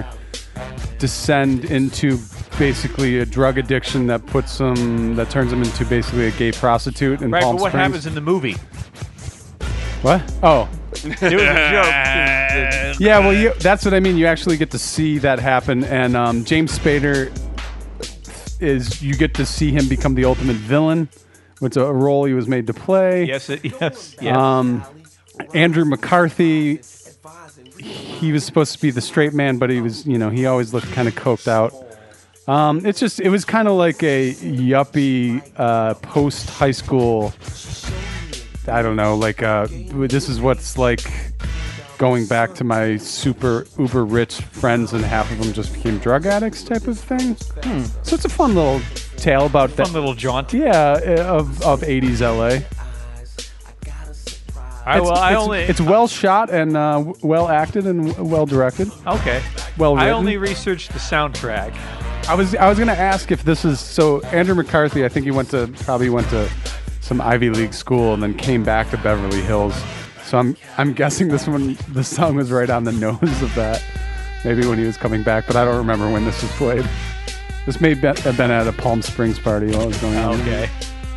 Yeah, there's there's not much other original material uh, on the soundtrack besides this, other than a, a Roy Orbison song co-written by Glenn Danzig. It basically just sounds like a rewrite of an old Roy Orbison song. Uh, Glenn also sings a semi-title song called "You and Me," subtitle "Less Than Zero, with a backing group called the Power and Fury Orchestra. And I listened to it, and they don't sound powerful, furious, or orchestral. They just sound like a roots rock band from the late 80s. Uh, the rest of the music is mostly covers. Uh, the other big hit from this this soundtrack was the Bangles version of "Hazy Shade of Winter," and then there was Ooh, stuff like Uh oh, JD's not. JD stepped away from the. Uh, Roxy if you Music. could uh, Roxy Music. restart, Oh going boy, this to is just all gone to shit. At the time, there was no Oh my god. Okay. Holy moly. Spoilers. Oh. Uh, Oh, we got a few minutes before it happens again. The other big hit was the Bangles cover of Paul Simon's "Hazy Shade of Winter." Oh, that's a good There one. was a, yeah, that was a good one. And then there was stuff like Slayer covering In-A-Gadda-Da-Vida. Poison did Rock and Roll All Night. Aerosmith did Ah. Rockin' Pneumonia and the Boogie Woogie Jesus Flu. Christ. None, It's none like of the- everybody lost the bet. Including the uh, audience those- member that bought that uh, soundtrack. Man. none of those are what I would have called creatively successful. no, and so uninspired. Oh, hey, we're Slayer. Let's do In-A-Gadda-Da-Vida. I mean, the, the riffs sound a little bit like Slayer, but then you you try to do the vocals, and and that's not sounding like that is not Tom Araya's wheelhouse. I- It sounds like there was a bit of a crossover between sort of the the. It, it, it's going to be a a compare a contrast and compare of the 80s the six, the 60s drug culture okay 60s drug culture and now the drug culture in the 80s and how much rougher and terrible it is it's not uh, the summer of love it's slayer doing in-a-gadda-da-vida That's a really good explanation of that. That's very insightful. JD, everything was fine while you were gone. Um, I assume the song ended. What? No. I found all the dead parts on your uh, your mouse Oh yeah, yeah, a hundred times. yeah. Well, I'm glad you guys worked it out. And Now Dave and I have drinks. Yes, thank you for that. All right, let's talk about LL Cool J's long ass career and why he's extremely qualified for the Rock and Roll Hall of Fame. He started his career when he was a teenager back in 1984. His first album, Radio, helped launch the production career of Rick Rubin. Along with Run DMC, he was one of the first hip hop artists to cross over to the pop charts and to make consistent, cohesive albums. He helped advance the art of lyrical technique and was kind of a bridge between the old school and the late 80s golden age. He had one of the first extended high profile rap feuds with Kool Moe Dee, uh, which he won. Oh, the Cool Wars. Yeah. Rock and Roll of Cool Wars. Uh, he invented the idea of the rap ballad with his first top 20 hit, I Need Love. I'm not saying it holds up, but it didn't break new ground. Uh, after being branded a pop sellout over I Need Love, he recorded Mama Said Knock You Out, got his street cred back, which is not easy to do. He scored his biggest pop hits in the mid 90s, a full decade into his career, with the more R&B sounding Hey Lover and Loungin', which was very difficult very difficult for old school rappers to do. And then he said, I've had enough of this street cred. And he wrote that shark song. A lot of a lot of old school rappers couldn't couldn't make it, you know, that that far down the road because their their their their rhymes were too squared off to appeal to modern ears. But LL was adaptable and versatile, and he kept improving his technique over time. Then he he became Went an the way actor. of uh, Ice T.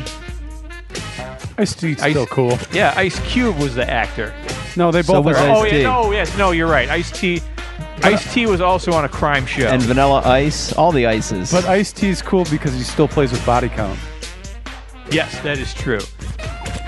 And uh, yeah, they just came out with an album this year, didn't they? Yeah, I think they're playing. I Yeah. think they're playing the the local Ozzfest. If anybody wanted to go, I think on Halloween. Fuck, I missed body count. yeah, on I think Halloween. that I think that local Ozzfest has become like really low tier. No, it was a, it was for, it was at the forum, and it looked pretty cool. Uh, and I almost went because because body count was there and some other cool things that I might have wanted to see, but then I remembered I don't like doing things anymore, so I didn't go. Solid reason to stay home. Mm-hmm. I don't think so. Anyways, Anyway, so LL Cool J, uh, a decade into his rap career, then became a successful actor in both TV and movies. Your parents can still watch him every week on NCIS Los Angeles. uh, With not- Linda Hunt. Their chemistry is undeniable. I'm not familiar with their work together. Ah, I'll have to check it out. you believe they can solve crimes together in the Navy cr- crime solving crime solving unit. In, in, in our local Navy crime Yeah, solving yeah, unit. yeah. Not to be confused with the ones in any other city. they go Not- from port to port. Those detectives. Not to be confused with Ice T's work on Law and Order SVU. Uh oh, Linda Hunt. It looks like a movie star got killed on a battleship.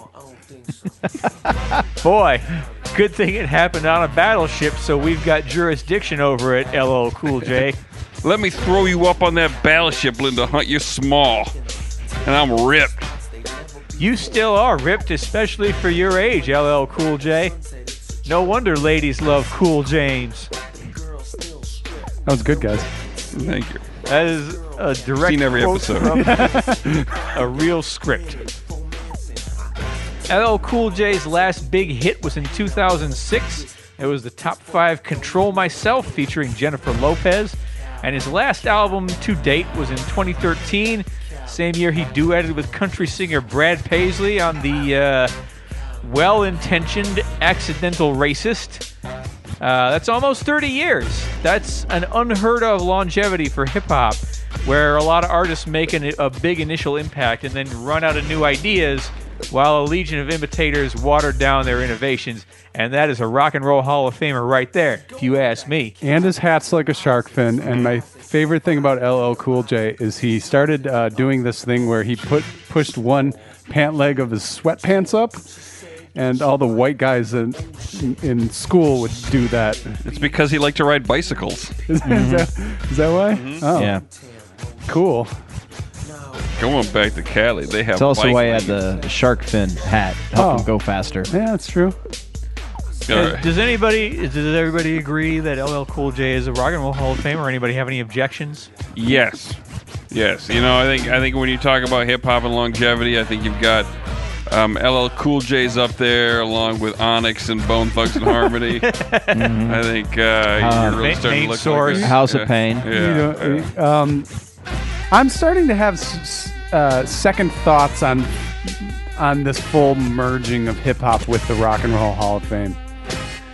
I I think a lot of earlier uh, rappers, hip hop artists, um, probably there is crossover from from a lot of a lot, the use of sampling, but sampling isn't really done much anymore Yeah. because it, Well, that's you- not because- free anymore. because you have Yeah. to pay people now. right. And so that crossover isn't really there. And so now it's just basically become this pathetic thing of, well, we have to stay relevant because rock and roll's dead, so we got to start putting people in. Right. I, I think I think there are a, a good chunk of of artists who you would put in the hip hop Hall of Fame that might not necessarily belong in the Rock and Roll Hall of But Fame. he- here's the thing, there, and, and there, I think there needs to be a split of where a hip hop Hall of Fame can go and do its own thing, and no. No, I disagree. Really? Do you Here's think we should why. just have a hip hop wing of the Hall of Fame No. and put everybody who deserves Here's it Here's why. When the Rock and Roll Hall of Fame was formed, rock and roll was the only cool, influential music that there was. It was the only thing that had that attitude that shaped pop culture, and uh, people people consumed it on a large scale universally. So So what I'm saying is now a different kind of music uh, uh, Has taken over has that- taken that over attitude. that attitude. The problem is, Ugh. it ah. just isn't called rock and roll, See, I but di- it's got that attitude that rock and roll used to have. It's got that influence. It's got that importance. it's got, got that that hip gravitas. cachet. Yeah, it's yeah. it's complete. It's a completely different musical form at this point. It doesn't matter. It's like the cultural yes, it cultural does. impact. It that the absolutely does. It's has. why the, it's not. We don't put it, would- like maybe John Coltrane deserves to get in um, due to his influence, but I Yeah. don't think that in ten years Pitbull should be up on stage getting into the Rock and Roll Hall of Fame. Well, I don't think Pitbull should get into the Hip Hop Hall of Fame. Well, either. I he's one of the biggest selling artists. Cuban American Hall of Fame? Absolutely. oh, definitely. or or it- like I, I just I, I'm just and, and that's honestly unfair to Pitbull. I don't want to point him out specifically, but there's like when when the influence of what actually rock and roll was. If you want to, it, it has to be defined at somewhere, and th- also other things can come out of it culturally, and you should be able to talk about that. And there is some merging, but things that are going on now is very divergent from But there's rock and roll. still, but there's still culturally impactful, big, significant things going on. But their names are Beyonce and Kendrick Lamar, and And the One what- Direction. The no, not One Direction. No, I'm like kidding. they're yeah, I know. Okay, They sorry. broke up. But I, Um, but how much do you know about Ken? Ken like, we can get into this, but I think by the by by the time Kendrick Lamar is up, the Hip Hop Hall of Fame should have its own building and be way more popular. They should just change the New name of the Rock and Roll Hall of Fame to the like Sweet Music Hall of Fame. But rock and roll was a thing that exists and died, and it should be mm-hmm. preserved. And you, that- you don't have to continue to to try to make it current and relevant. what rock and roll did lives on in other forms of music. Absolutely, and that should be talked about in the Rock and Roll Hall of Fame. But I don't think that this. I don't. I don't think it. I don't. I think you can. It's basically like the, the the history of cool pop music museum. It's basically what it is. Once do- you once you start segmenting it like that, it's very hard to draw the line. Yeah. Like what gets in and what doesn't. well, we do yeah, that that's all the why time. I'm, that's why I'm usually not a, a fan of drawing too many lines. Then why not just call it the Music Hall of Fame? Because Or the you- Or the J- pop, pop JD music just Hall said Fame. Sweet Music Hall of Fame. yeah, yeah, like cool, cool influential. Although then you might have to put Frank Sinatra in. yeah, that makes sense. Isn't he in already? I don't know. Is he? I'm gonna look it up. Should Well, we move in? on. Let's move on. Uh, anyways, Yeah, LL Cool J should go of course. Yes. because he was with Def Jam, and, and that was very much. They were. It was part of an influence. After, Yeah. Anyways, whatever. Huge move on. influence. Rock and Roll Hall of Fame. Rock and Roll Hall of Fame. Roxy Music. Roxy Music. I could feel at the time there was no way of knowing. Music nerds have been waiting a long time for Roxy Music to finally get nominated, and it seems like we'll be waiting a much longer time for them to actually get in, unless the Hall of Fame decides to make like baseball and put special committees in charge of underrepresented areas like British rock. Call it the Britty Committee. The Baseball Hall of Fame made an exception for British baseball players. No, they make they make they make special committees to uh, look at underrepresented areas, like certain decades of like, like, designated that- hitters. They yeah, they might look at that. They might look at like '80s guys who got overshadowed by the steroid abusers of the '90s and then didn't get in Sure. because they didn't look as good. Maybe we'll finally see Matt Nokes get his get his what's due. Yeah. Oh, you, Alan Trammell got in uh, just recently because they took another look at like, oh, the writer's fucked up. He belongs in the Hall of Fame. He was really good. I'm on the unremarkable catchers committee. Yeah, cool baseball card photos. Billy Ripken's fuckface bat would be my number one choice. He could be in the Baseball Card Hall of Fame. Uh, anyway, Roxy Music spent around a decade as one of the most influential and creative bands in the UK. Prior to a comeback tour in 2005, The Guardian published an article calling them the second most influential British band ever after the Beatles. But Roxy didn't make as much of an impact over here, so if you're not familiar, let's catch you all up on still more criminally underexposed British brilliance. In every dream home, a heartache. All right, here we What's go. What's this one called? It's called In Every Dream Home a Heartache. Ah. Um, early Roxy music straddled the worlds of art rock and glam, or high and low culture, if you will. Most of the band had attended art school. They were heavily influenced by Andy Warhol's pop art aesthetic, including but not limited to the music of the Velvet Underground. Lead singer Bryan Ferry was a working class lad from the Newcastle area who grew up loving American soul and jazz. I'm just a working class man from Newcastle who loves American soul and jazz. But home, I'd- sweet home. I can play. a I could good play impression of it. Castlevania to this. This is cool. it's really fucking cool. Uh, Brian also used his interest in fashion to craft a persona that was equal parts cosmopolitan, sophisticate, and sleazy lounge crooner. For the band, Like Neil Hamburger. pretty much, yeah, yeah, it's pretty much the same thing. Fewer jokes about the chili peppers and semen. For Roxy's iconic early appearance on Top of the Pops in 1972, performing their first single Virginia Plain, Ferry wore a black sequin top, leather pants, and silver eyeshadow, and became an instant glam star. And for most of Roxy Music's history, he's the dominant creative force.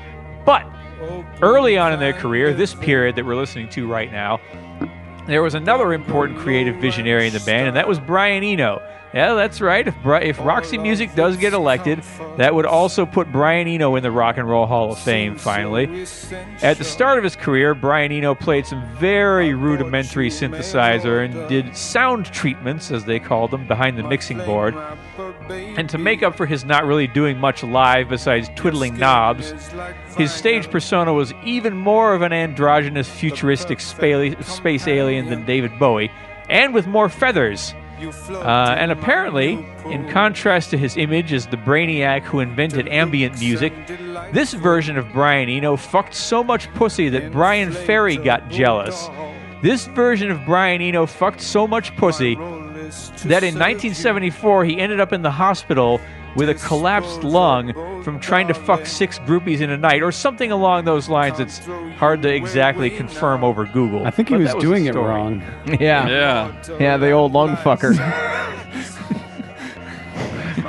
I don't know if anybody had the talk with him. Yeah. He was, he was trying to figure it out and he failed. You guys ever play that game in a swimming pool called uh, Six Dudes on a Whale, where you get one of those inflatable whales that try to see if you can get six dudes on it? I think Did he was you guys doing. make that game up? I don't. I doubt it. I mean, that's a pretty popular game. Um, uh, maybe he was trying to do the opposite, like six chicks on a on a fella, and he uh, hurt his lung. Still, I don't think he knows how it works. I, th- I couldn't find a description of how he was trying to fuck all these groupies. It was like one after the other. Well, I can tell all you. at the same time. I just, I just, I just deduced it. He tried to fuck him with his lungs. No, I think I think he tried to fuck him while having that haircut and got stabbed in the lung. What? Uh, what, what was it? The Chuck Negron from Three Dog Night. What happened to his dick? He broke it. Yeah, he like snapped it. Oh, okay. Yeah, it seems, seems like the same kind of story. Something you just kind of lie about to sound like more of a to make Bryan Ferry mad. You're like, I collapsed my lung getting fucked by six girls at once. How many girls did you fuck last night? Bryan Ferry. And Brian was Five. That Eno. Yeah, he was so, Ferry zero, Eno one. Yeah, Bri- I Brian, made that Bryan Ferry really flip his wig. Bryan Ferry, Ferry was so angered. He was filled with so much rage. He didn't question the the specifics of the story. The whole lung thing doesn't make no any sense. Should have thought about it a little bit. Well, he needed, you know, he's got a, before kicking him out of the So band. six- six- anyway, Steve, Okay, you gotta wait, go si- further. Six girls. You You're gonna be here got two night. fingers, two feet, a dick, and then I guess a nipple, and then probably What the about girl, a nose? a nose, a nose, and a nipple. Anyway, the girl in the nipple probably collapsed his lung. So let's Maybe talk he was about. wearing one of those chest dongs. Maybe that was it. yeah, it's like when you wear a strap on like a bra. Yeah. I they, think they got those like chin dildos you can put on. Yeah, but for your chest. Yeah, I'm pretty sure he thought he was at an orgy, but was actually at a CPR class. it I'll seems like the same thing. Oh, everybody's kissing in here, and then he just all of a sudden a couple of these mm-hmm. on, right on the old chest cavity, and you're in the hospital. If I pretend to be one of these dummies, a lady will kiss me. Then he get accidentally goes into the chest pumping room. Yeah. Yeah. Okay. Yep. I'm really glad I did my research on this. There's six ladies in this room. I'll make love to them by pretending to be a dummy. Yeah, that's problematic now. That's like the scene in Revenge of the Nerds when you're tricking ladies and having Yeah. sex with you. All right, we riffed Serves on that right. long enough. All right. All right. So let's talk about this particular song. This is uh, uh, I picked this one to epitomize the Eno era. It's uh, in every dream home a heartache. It's from their second and final album with Eno, For Your Pleasure, which is their weirdest and most experimental album, and a lot of people would call it the best of a very strong overall catalog. Um, this song is uh, creepy satire of the upper upper class bunker mentality that's bound up in their real estate holdings, and then halfway through it turns into a love song to an inflatable doll. Uh, Ferry croons to his vinyl skin lover over this this weird Farfisa organ backdrop that you can hear here, and the result is disturbing as all fuck. And then after uh, Ferry makes a double entendre about blowing, the band explodes, if you will, into a proggy instrumental coda. And when Roxy goes prog, it isn't really centered around super chops heavy solos like like a Yes or a Genesis. So it's a lot more accessible to non-musos. It's stuff like this that made the brief Eno period a, a big formative influence on later electronic music, from synth pop pioneers Kraftwerk to new wave weirdos Devo to avant-garde experimenters Cabaret Voltaire, and that's nothing. That's to say nothing of Eno's actual production work for Devo and Talking Heads later on. This, this song was also a part of a genre I will not get to. It was considered called suburban contemporary. Oh, I, re- yeah, I remember that. I, that was a good idea for for a genre. You just looked at me so so meaningfully, Hunter. I did. Yeah. I was thinking about cheese. we got a whole Well, bucket of it. Yeah, yeah. I, I kind of realized, like, after I opened that up, that you've had mouse problems in here, and I just brought eight pounds of cheese. That's fine. Just don't leave it on the ground. Or if you do, put a trap, a little, uh, you know, Like a box s- with a stick? Yeah, a bo- Maybe I'll put a Little I'll, string. I'll put a piece in my electronic mouse slash rat trap over there. I met a cop trap like that once Oh, wait. with a donut under it. Hey it. guys, I hear a really good song being played Oh, right yeah. now. Yeah, we've moved on to the next Roxy Music song. It's called Love is the Drug. Uh, eventually, Bryan Ferry got tired of Brian Eno out peacocking him, and Eno left the band for a solo career. And if you haven't heard his Eno's early pop albums, like his pre ambient phase, definitely check them out because they're brilliant. Uh, meanwhile, uh, Bryan Ferry got down to the real business at hand, which was putting hot models on all of uh, Roxy Music's album covers and Yeah. banging most of them to get even with Brian Eno. The cover of their fifth album, 1975 Siren, which is what this song is from, uh, featured Jerry Hall, who dated Ferry before her more widely known relationship with Mick Jagger. And this was the biggest hit of their art rock period. Uh, the oddly funky Love is the Drug. It's about urban sophisticates having seedy sex. The first verse, the guy's trolling for prostitutes. The second, he's trying to get lucky at the singles bar, but it's all kind of the same in the end. Uh, it went to number two in the UK. It was their highest charting single to that point. Became their only top 40 hit over here in the States, where it peaked at number 30.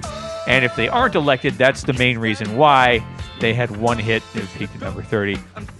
Uh, this song itself, though, is already a member of the Rock and Roll Hall of Fame as part of the 500 Songs That Shaped Rock and Roll exhibit, which now has more than 500 songs, so they changed the name. Well, you know, they put these bands in, the, in, in, in exhibits like that. They just put them in the put them in. They put them in the exhibits like this because they're afraid that the voters won't have the good sense to put the bands in. Change the voters. Gerrymander that motherfucker. Who are the voters? Just journalists and critics. and journalists. I, think, the staff of Rolling Stone magazine from yeah, I, 1976. I did. The- I did some deep diving with people I know in that sort of world, like journalists and whatnot. And they didn't even know who they were. I, I know I know that uh, Chris Molanphy, who does the Hit Parade podcast and listens to our show and is a big fan, uh, he is a voter. Come on, He's the Chris. only You know, one I you, know. you know what, what He's- to vote he- for now. I, I, I look at his social media posts and I see who he voted he voted for last year. Like, oh yes, he's he we're in good hands with him. Okay, good. If only there were more of him. Uh, I want to talk about the bass line in this song because it's, it's, it's real funky and catchy. Uh, Roxy Music did not really have an official bassist for most of their existence. The core members were Ferry, guitarist Phil Manzanera, saxophone and oboe player Andy Mackay. Mackey? I'm not sure. I think it's it's pretty sure it's McKay. Okay. It looks like McKay. Uh, and drummer Paul Thompson. But this song, uh, which Nile Rodgers cited as an influence on Chic's disco classic Good Times, uh, this song, the bass part here is played by John Gustafson, who, of course, we all remember from episode 8 as a member of the hard organ trio Quartermass. Yes. of Who course. can forget episode 8 of Beyond Yacht Rock? Uh, and this is where you can kind of hear the beginning of Roxy Music's influence on the pop end of 80s new wave and not just early synth pop. Um, it's particularly reflected in the new romantic movement, which was uh, lightly funky, soul inflected, well dressed bands like Duran Duran, ABC, and Spandau Ballet. Uh, Roxy went on hiatus for a few years after Siren so that everybody could pursue other projects. And if their recorded legacy was just these five albums, they'd still be obvious Hall of Fame candidates, but they weren't done yet. JD, that's your cue. JD. You guys know how hard it is to operate my computer now. Yep. a lot of, lot of dead spots on that mouse pad. Good thing you don't use it for work. See, the, the joke is it's because he does use it for work. Oh, it was a Oh. prank. No, no, no. It was a prank. It was, uh, the You pranked him good, Dave. the literal truth was the exact opposite of the implied truth. hey, Oh, he did a twist on it. you guys. irony. You guys, I hear a really good song playing right now. Oh, Why, yes, it's Who's more this than by? this by Roxy Music. oh, they're good. So let me get into what happened after they went on hiatus and came back. Punk rock happened in Britain and uh, started around 1976. And while punks generally respected Roxy for being a bunch of weirdos, that movement usurped their position at the cutting edge of music. By the time they returned in 1979, it kind of seemed pointless to try to recapture that territory. And Ferry had been exploring disco and American R&B on some of his solo albums in the meantime. Yeah, and you can tell from this video he also learned how to dance during that time. He totally learned how to Mm-hmm. go watch this video. It's uh, it's 1982 and all the production value that implies. Watch out for the plate hunter. Oh yeah. Well, I gotta hit it once. So Roxy did three more albums during this comeback, and they moved they moved more into the pop mainstream. Uh, they dropped a lot of the ironic detachment from Ferry's elegant crooner persona, and this produced most of their biggest hits in the UK.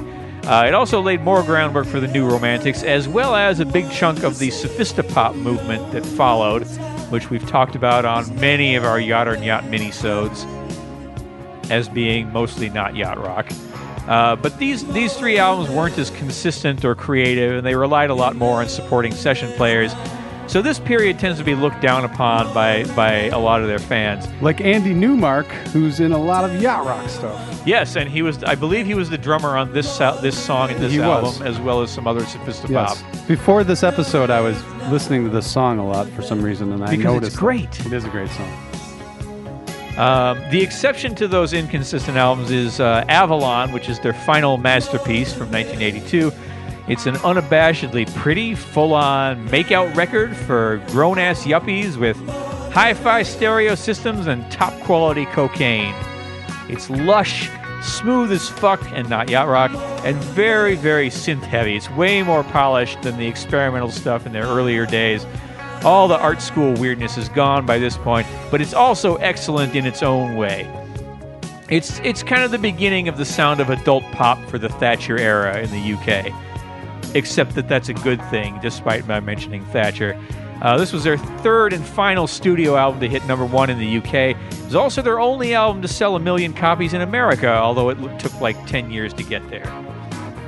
Uh, this song, More Than This, is their last top 10 hit in the UK. It might be my favorite song of theirs. It's really, it's, uh, it's just fucking addictive. Uh, it was covered for a decent sized hit in 1997 by the post Natalie Merchant lineup of 10,000 Maniacs, and also karaokeed by Bill Murray in Lost in Translation. Avalon is really the only non sexy album cover they did.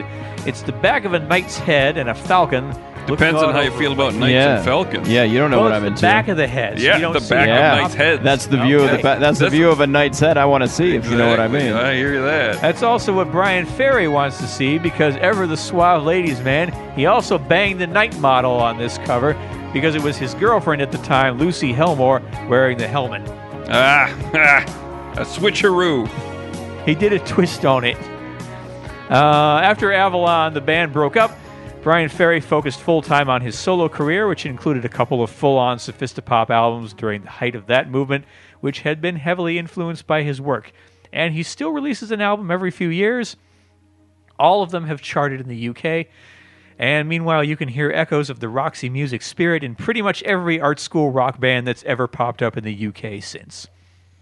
Here, here. Amen. Put them in, for God's sakes. Rock and Roll Hall of Fame. Fun fact. Fun fact. On March 1st, 2013, Rolling Stones guitarist Ronnie Wood donated a pair of autographed pants with a hidden speaker in its pocket. The speaker plays his 2010 solo song, Fancy Pants, on a loop and is powered by a special plate on the floor that delivers electricity when museum goers dance to the song. The pants have been silent since March 2nd, 2013. Rock and Roll Hall of Fame. Rage Against the Machine, Killing in the Name of. Is this song? I, I'm still a big meh on, on these guys. as Were they Hall of nominated Famers. last year? Yeah, I think they were. Yeah, we talked about them. I like Rage Against the Machine, but I don't think they're hall worthy. Get out of get out of my hall. Go uh, protest, you hippies. Although I really like uh, Tom Morello as a uh, guitar player. It's very he's a really interesting. good guitar player. Nothing else sounds like what he does. Yeah, because You if can we're go to the Guitar Player Hall of Fame. no, these guys deserve to be in, especially if you're putting in hip hop acts, because they were the first. They were the, really the most popular rock band to reverse engineer what would be like the scratching. That's his guitar playing. Is that's what he's doing. Uh-uh. They were the they're the first rock and roll band to reverse Not. engineer the what was going on in hip hop and bring it back to rock and roll. So I think if What, you- what, what, what in their what in their recorded legacy do people remember besides this song? Uh, that the one where where they're just another victim of the in-house drive-by. Mm-hmm. Wrap your head around that one. Um, they say jump, you say how high. Yeah. Yeah. the end of of the Matrix. Um, I Was do, that them? Yep. I do like I do like their albums. I like. Yeah. I don't think I don't think they're necessarily that. This is their biggest song, but it's like what what radio station? I mean, I They mean, you weren't- can't play this on the radio you can, well, unless you bleep a bunch of it. But yeah. I mean, it was like I don't know. Oh, I, I, think just, they I just deserve don't to be remember in. any other single moment of theirs getting as big as this one song. The, b- the bassist climbed up in, at the MTV Movie Awards Oh, yeah. and got kicked out of the band afterwards. Imagine the fun they'd have in the hall. Yeah. Okay. Yeah, they could climb. It's hard to climb a pyramid tape type uh, roof. I know. You sold me, Hunter. They should be in. I can't go back to the uh, um the Luxor. Rock and Roll Hall of Fame. Fun fact. Fun fact. The estate of late rock star Bruce Springsteen demanded his autographed pants be put in a different room than Bob Seger's autographed pants because he didn't want America to know what a fucking weak shrimp he was compared to eight foot tall Seger. Rock and Roll Hall of Fame. There's probably some truth in that. Yeah. Yeah. Um, Rufus featuring Chaka Khan. Here's his song, Tell Me Something Good. Let Chaka in on her own, that's what I say. Let her in on her own first, and we'll She- visit she- yeah, she- Rufus. She should absolutely be in. She should be in in some f- like, whether it's as a solo artist or or with the band that she became the queen of funk with. Yeah, I agree with Steve. I I, I don't know which it should be, but it, but she should be in. She was in the, some way. She was the leader of this band, Sh- like just like the same thing with like Stevie Nicks. Although, ha- it- like ha- half of her hits are split, and probably more of her stuff is is. But when she was, I think she has a better claim on her of her Solo solo, stuff. career getting her in than Stevie Nicks does. But this is the spirit of rock and roll is being in a band. Just put put her in. Let her. She was Rufus. I mean, she. They put her name on the front of it. Like you know what I Yeah. mean? Like, just put them in and don't let Rufus talk. Just let let her do all the talking, and everything will be fine. Rock and Roll Hall of Fame. Fun fact. Fun fact. The most eye popping autographed pants in the hall belonged to Liberace, bedazzled in sequins and jewels. Museum goers are wowed by the disturbingly thick skid mark staining the butt. Rock and Roll Hall of Fame. I want to interrupt some of this zombie time and say that it would be nice to see a band that was led by a woman make the Rock and Roll Hall of Fame. The zombies weren't led by a I'm woman. not talking about the zombies. I'm Uh, talking there about Chuck. There hasn't been any. I, I don't know enough, but it's like, but most Blondie. most female, Yeah. most most, they're just. I would like to see more. Yeah, yeah. Most female artists get pushed to solo projects, and that's what they're known for, and that's it. Mm-hmm. and Whatever. Let them go in as a band. Yeah, where's the X-Ray Spex moment in the sun? Yeah, when you have women included with bands, it's Tina Turner with Ike not getting in by herself though. Yeah. Yeah. Um, zombies I nominated every year.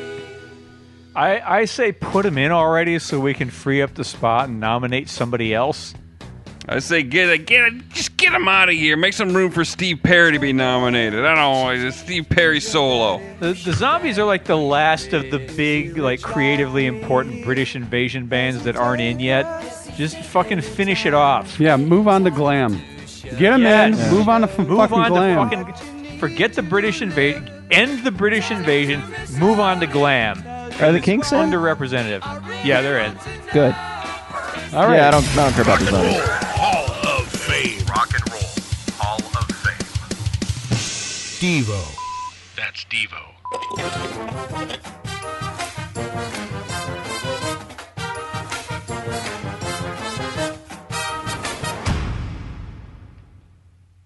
Devo did Whip It? Dave, you're taking us into hour two. All right. Well, good thing I didn't write very much. Uh, I'm a fan of Devo, and I was excited they were nominated for the Hall this year because it means I get to talk a little bit about them. They were innovators, influencers, and they were very prolific. Oh, those are your three words. Oh, that was it. Very much earlier in Call the show. back from the top, almost like I planned it. Devo's from Akron, not far from where I was born, and they're made up of uh, Mark and Bob Mothersbaugh, Gerald and Bob Casales, and Alan Myers. Where's my brother? Yeah, well, if he's anything like My Alan, brother died when he was three. He was weird too. He would have been great in this band. if his brother's anything like Alan or uh, one of the Casaleses and one of the Mother's Mothersbaughs, he's dead. Ah, Uh, they were replaced. They played. They broke up. Um, I'm starting with this song because it kind of breaks down the uh, ethos of Devo. The name Devo is based on the idea of de-evolution, and while Devo is very satirical in their nature, they do talk about the idea that culture has reached its pinnacle and is starting to move backwards. People kind of forming tribalistic mentalities and no longer thinking for themselves. Still sounds rather poignant if you ask me. The guys came up Sounds prophetic. yeah, the guys uh, came up with the idea of de-evolution.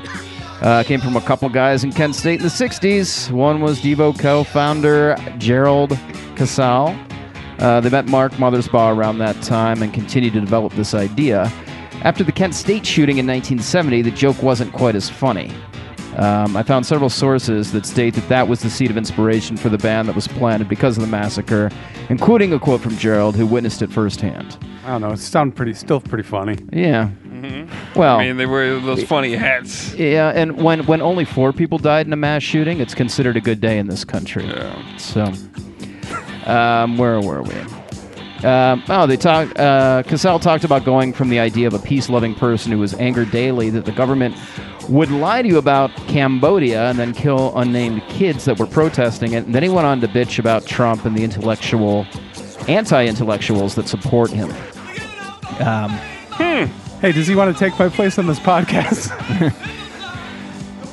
Devo just wasn't some new wave pop band. They they more had a message and an agenda. They kind of faced music a little more like the Clash or Crass uh, than than with the bands that just like whip it. And this song, Jocko Homo, was their theme. Came from a pamphlet of the same name. Uh, it means monkey man, and was supposed to debunk evolution.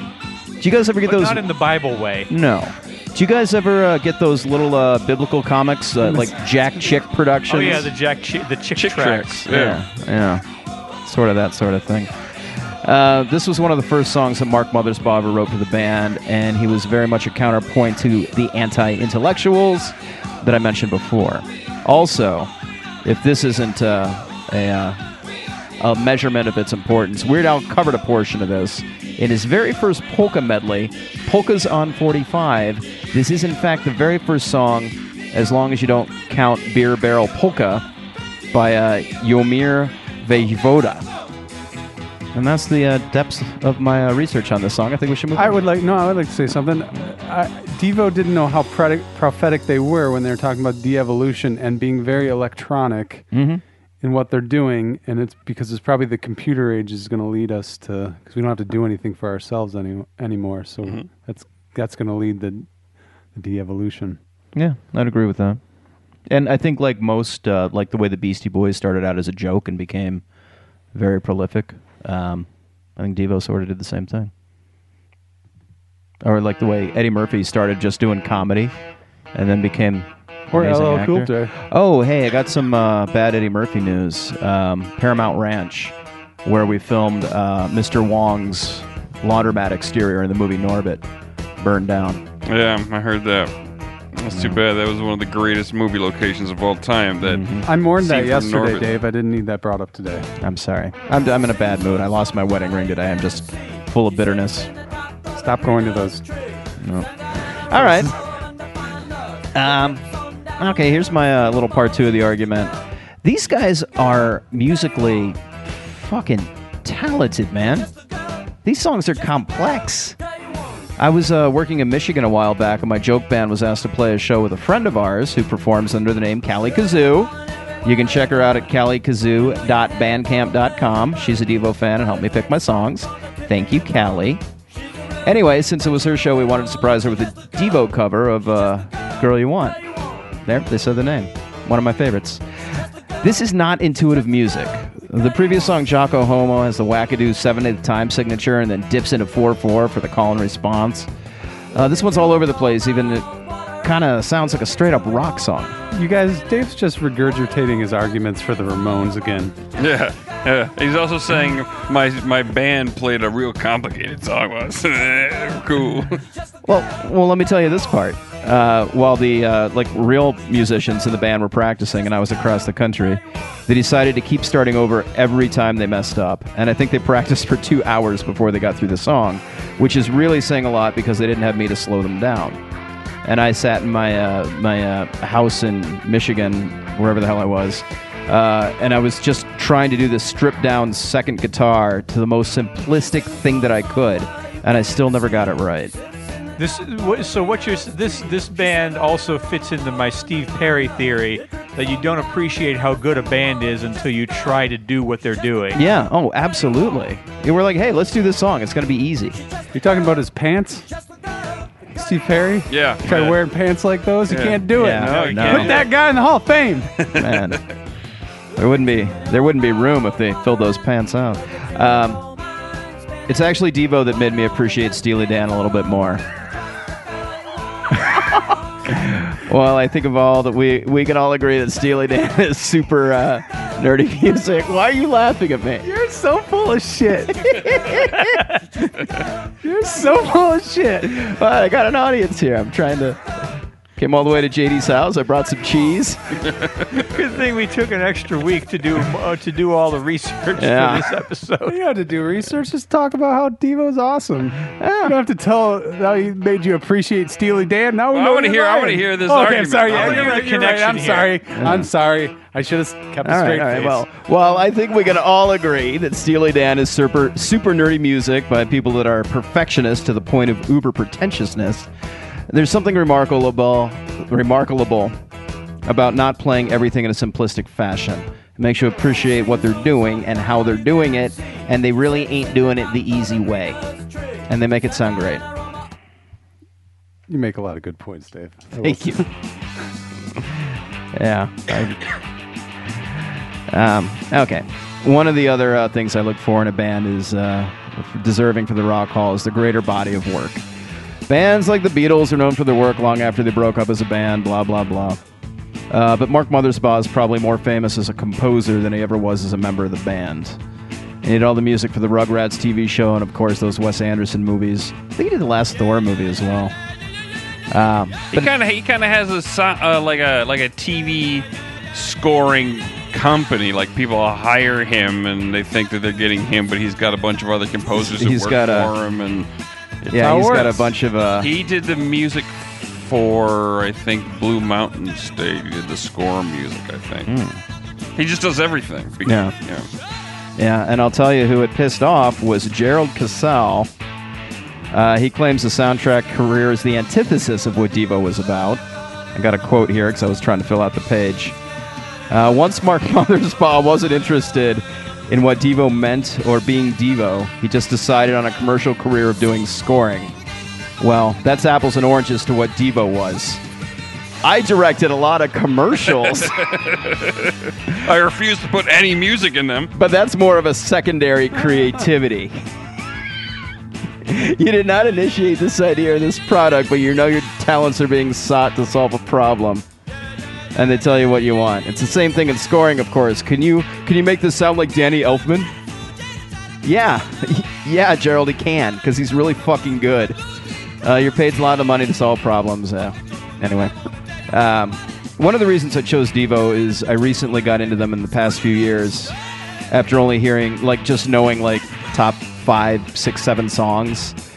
And god damn, it's great. It's one of my favorite things is discovering the amazing deep catalog of a band you thought you already knew.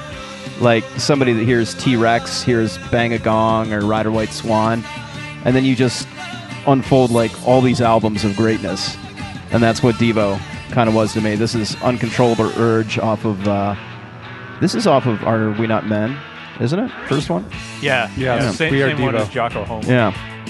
All right, I got. And you I know wanna what? Talk about, I want to talk. I want to Go just ahead. quickly talk about how much I also love Devo. I got Oh. hooked on them in college by uh, a weird friend of mine who was uh, a big, a big uh, fan of the Church of the Subgenius, Mhm. and you could see uh, uh, the Subgenius uh, logo mascot Bob Dobbs Yeah. in a couple of Devo videos. Uh, and I had uh, I had a reputation around the All Music Guide offices. Boy, biggest Devo fan I've ever met. I was just sort of a, a weird like, who would get that into Devo? And the answer is me because they're fucking weird and I love it. Yeah. You know what? And they and while they're weird, they also made a song, the song "Beautiful World," which is an amazing song that should get them in just for that to be able to write a song that beautiful Yeah. and still be Devo at the same time. Also, I learned a lot from what Dave said. They have a classic rock and roll asshole in their group, Mhm. and that deserves to be in the Hall of Fame. No. Um, I, I have a little bit more here on my sheet than you guys do on yours. Um, I wrote that they uh, sort of brought in a new era of electronic and sonically futuristic compositions uh, that sort of set the stage for a lot of modern music. Uh, today, bands sound like 80s nostalgic. This is what they're trying to sound like. Um, and few know it. Yeah. Did we I ever mean, introduce this song? uh, it's uh, Uncontrollable Urge. Yeah, I said it. Okay, And yeah. then stumbled through Yeah, it's remembering about, what it's about was on. nerds jerking off. Yeah. Uh, Jerk Jam. Yeah. Um, Absolutely. But, you know, you listen to Radiohead and you hear a lot of elements of Devo in it.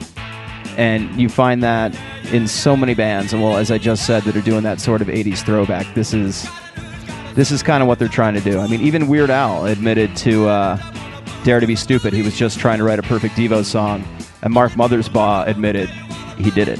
Well, Mark Mothersbaugh only does film scores, so you Yeah. know, it's like, eh, Yeah, he's not know? a commercial Not director like like about. people with their their true integrity. Um, cool. Anything else? Nah, that's about all I got. Yeah, I'm in the Hall of Fame. All right. Um, I really, I really feel Devo more. I probably feel more strongly about them than anyone else on this list, other than Janet Jackson, that they should be in the Rock and Roll Hall of Fame. well, I'm gonna guess what one of yours is for this feature. The well, if we were voters, which five would make our ballots? I would vote for Janet Jackson, Def Leppard, The Cure, Rundgren, and Radiohead. Steve. Uh, my first, my top three would be my heart, my heart bands: uh, Roxy Music, Def Leppard, and Devo. I know that the Devo slot, intellectually, I know the Devo slot should go to Kraftwerk, but I just fucking love Devo.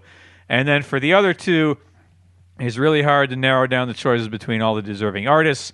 So I'm going to go with uh, genre picks, and I'm going to pick The Cure for alternative rock, and I'm going to pick LL Cool J for hip hop. Dave, fast as you can. Uh, my ballot would go Devo, MC5, The Cure, Janet Jackson, and Roxy Music. But if I'm predicting what would get in, it'd be a different list. Yeah. No, we're not trying to do that. Steve or Hunter, did you think of this? I vote present. Okay, great. um, who needs to be nominated for last year? Must be different from Next last year. year. Next year. And listen, you guys wrote a lot of stuff here. You get to pick one band. One band. No, Iron Maiden. One band. nope. I have a bunch. All right, last. We're, we're going to talk. No, Okay. I, will go fast. Go fast. Go.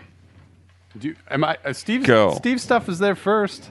Go, Steve. Previous voters, guys, I've I've bitched about heavy metal, I've bitched about alternative rock, I've bitched about female artists. I'm going to bitch about hip hop this year. OutKast was eligible to be nominated for the first time this year, but they were left off because the committee knows LL Cool J should be in. They didn't want to split the hip hop vote. We've been over that, uh, which is already somewhat controversial among the more the more musically conservative voters. Eh, hip hop. That's not rock and roll. Get LL Cool Like J in. Free up the hip hop spot for other deserving artists.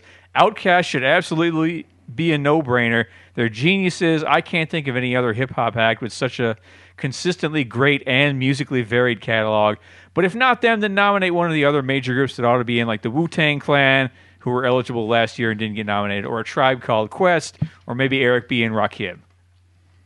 Hunter. Okay, uh, so some of my other nominees were Toto, the Monkees, and T Rex, and I found out they'd never been nominated. Um, so here's ten more that have never been fucking not even nominated, not even given a single chance. Uh, di- and the Monkees should have fucking went in in the '90s. Yeah, absolutely. It's just it's just Jan Wenner's vendetta against the Monkees, Uh, basically. Dick Dale, the Sonics, Jim Croce, Love, Harry Nilsson, the Carpenters, King Crimson, Kool and the Gang, the Doobie Brothers, and Thin Motherfucking Lizzy. Amen. But since JD is making me pick one, I'm going to pick Carole King, who's been nominated once. Oh, Jesus Christ. In really? 34 years, those other people. Oh, those. By the way, the people that I just named, they've. They're the only. I've only picked people that had at least 20 years to be nominated. None of those people were even nominated in 20 years. Carole King should be in just for Tapestry Yeah, alone. absolutely. If you're just forgetting her Right? songwriting, and she's been nominated once in 34 years. Why are you nominating- Somebody burn down this fucking place. It is dumb. Why are they nominating Rage Against the Machine when Carole King's not in? Get your- also, don't burn the Because Tom Morello place is on the down. nominating committee. There's a lot of a lot of very People pri- could get lot hurt. of priceless pants in there. Yeah. Uh, Uh, Thin Lizzy and Iron Maiden to me are obvious, uh, just based on the bands they've influenced. Not to mention how no other band sounds like them, even though so many try. Um, we're going to put the second most successful artist of the '90s into the hall with Janet Jackson. So why not the most, the most successful artist of the '90s and the most beautiful woman of all time, Mariah Carey? Let's get her in the Hall of Fame. Well, let's get Whitney Houston in the Hall of Fame too. Willie she's not in Nelson's not in, the Hall of Fame. that's- Willie Nelson's not in the Hall of Fame. All right. Uh, next episode. Uh, That's on you. Yep. Next episode, Ironic Dynamite, bands they think are funny, but they have songs that actually kick ass. Um, uh, thanks to Jeff Selby for turning in the bumpers. Let's see if he wrote an email to me for what he wants to plug. hmm More than this. More than this. More than this. Yep. Okay. Nothing to plug. All right. All right. yeah. Thanks, Jeff. Uh, How go- about your orangutan? We never plugged that Oh, enough. Yeah, um, I'm sure it was got to get a Kickstarter going. Somebody start up a kick. Somebody start up a Kickstarter. yeah, Somebody I started following uh, Emo Philips on Twitter, and he really is worried about coconut oil and having a, a Christmas-free coconut oil because of it endangers the already endangered orangutan. And I think I have a solution for this, and that solution is your orangutan, where you can come to my shop, your orangutan. First, you pick your monkey. Second, you pick your stylist, and then you just go have a show. You have to show the monkey a good time. It's going to be great. You get to spend the afternoon with the monkey. BJ the bear. It's going to be BJ and you. Thank you, Your- Jeff Selvey, for, your Selvey for the orangutan. time. Go to yachtrock.com for a very useful experience. Send questions via Twitter at Yachtrock, like Yachtrock on Facebook. Follow Beyond Yachtrock on Instagram. Rate and review us on Apple Podcasts. Themes, don't don't even worry about it. We're almost done. Don't bother with the review. Themes and bumpers by Rob Crow, Mark Rivers. Thanks to producer Matt Bruce. So, Was BJ the monkey or was the bear the monkey? great question. Will never be answered. Hmm. Bear. It's a good show.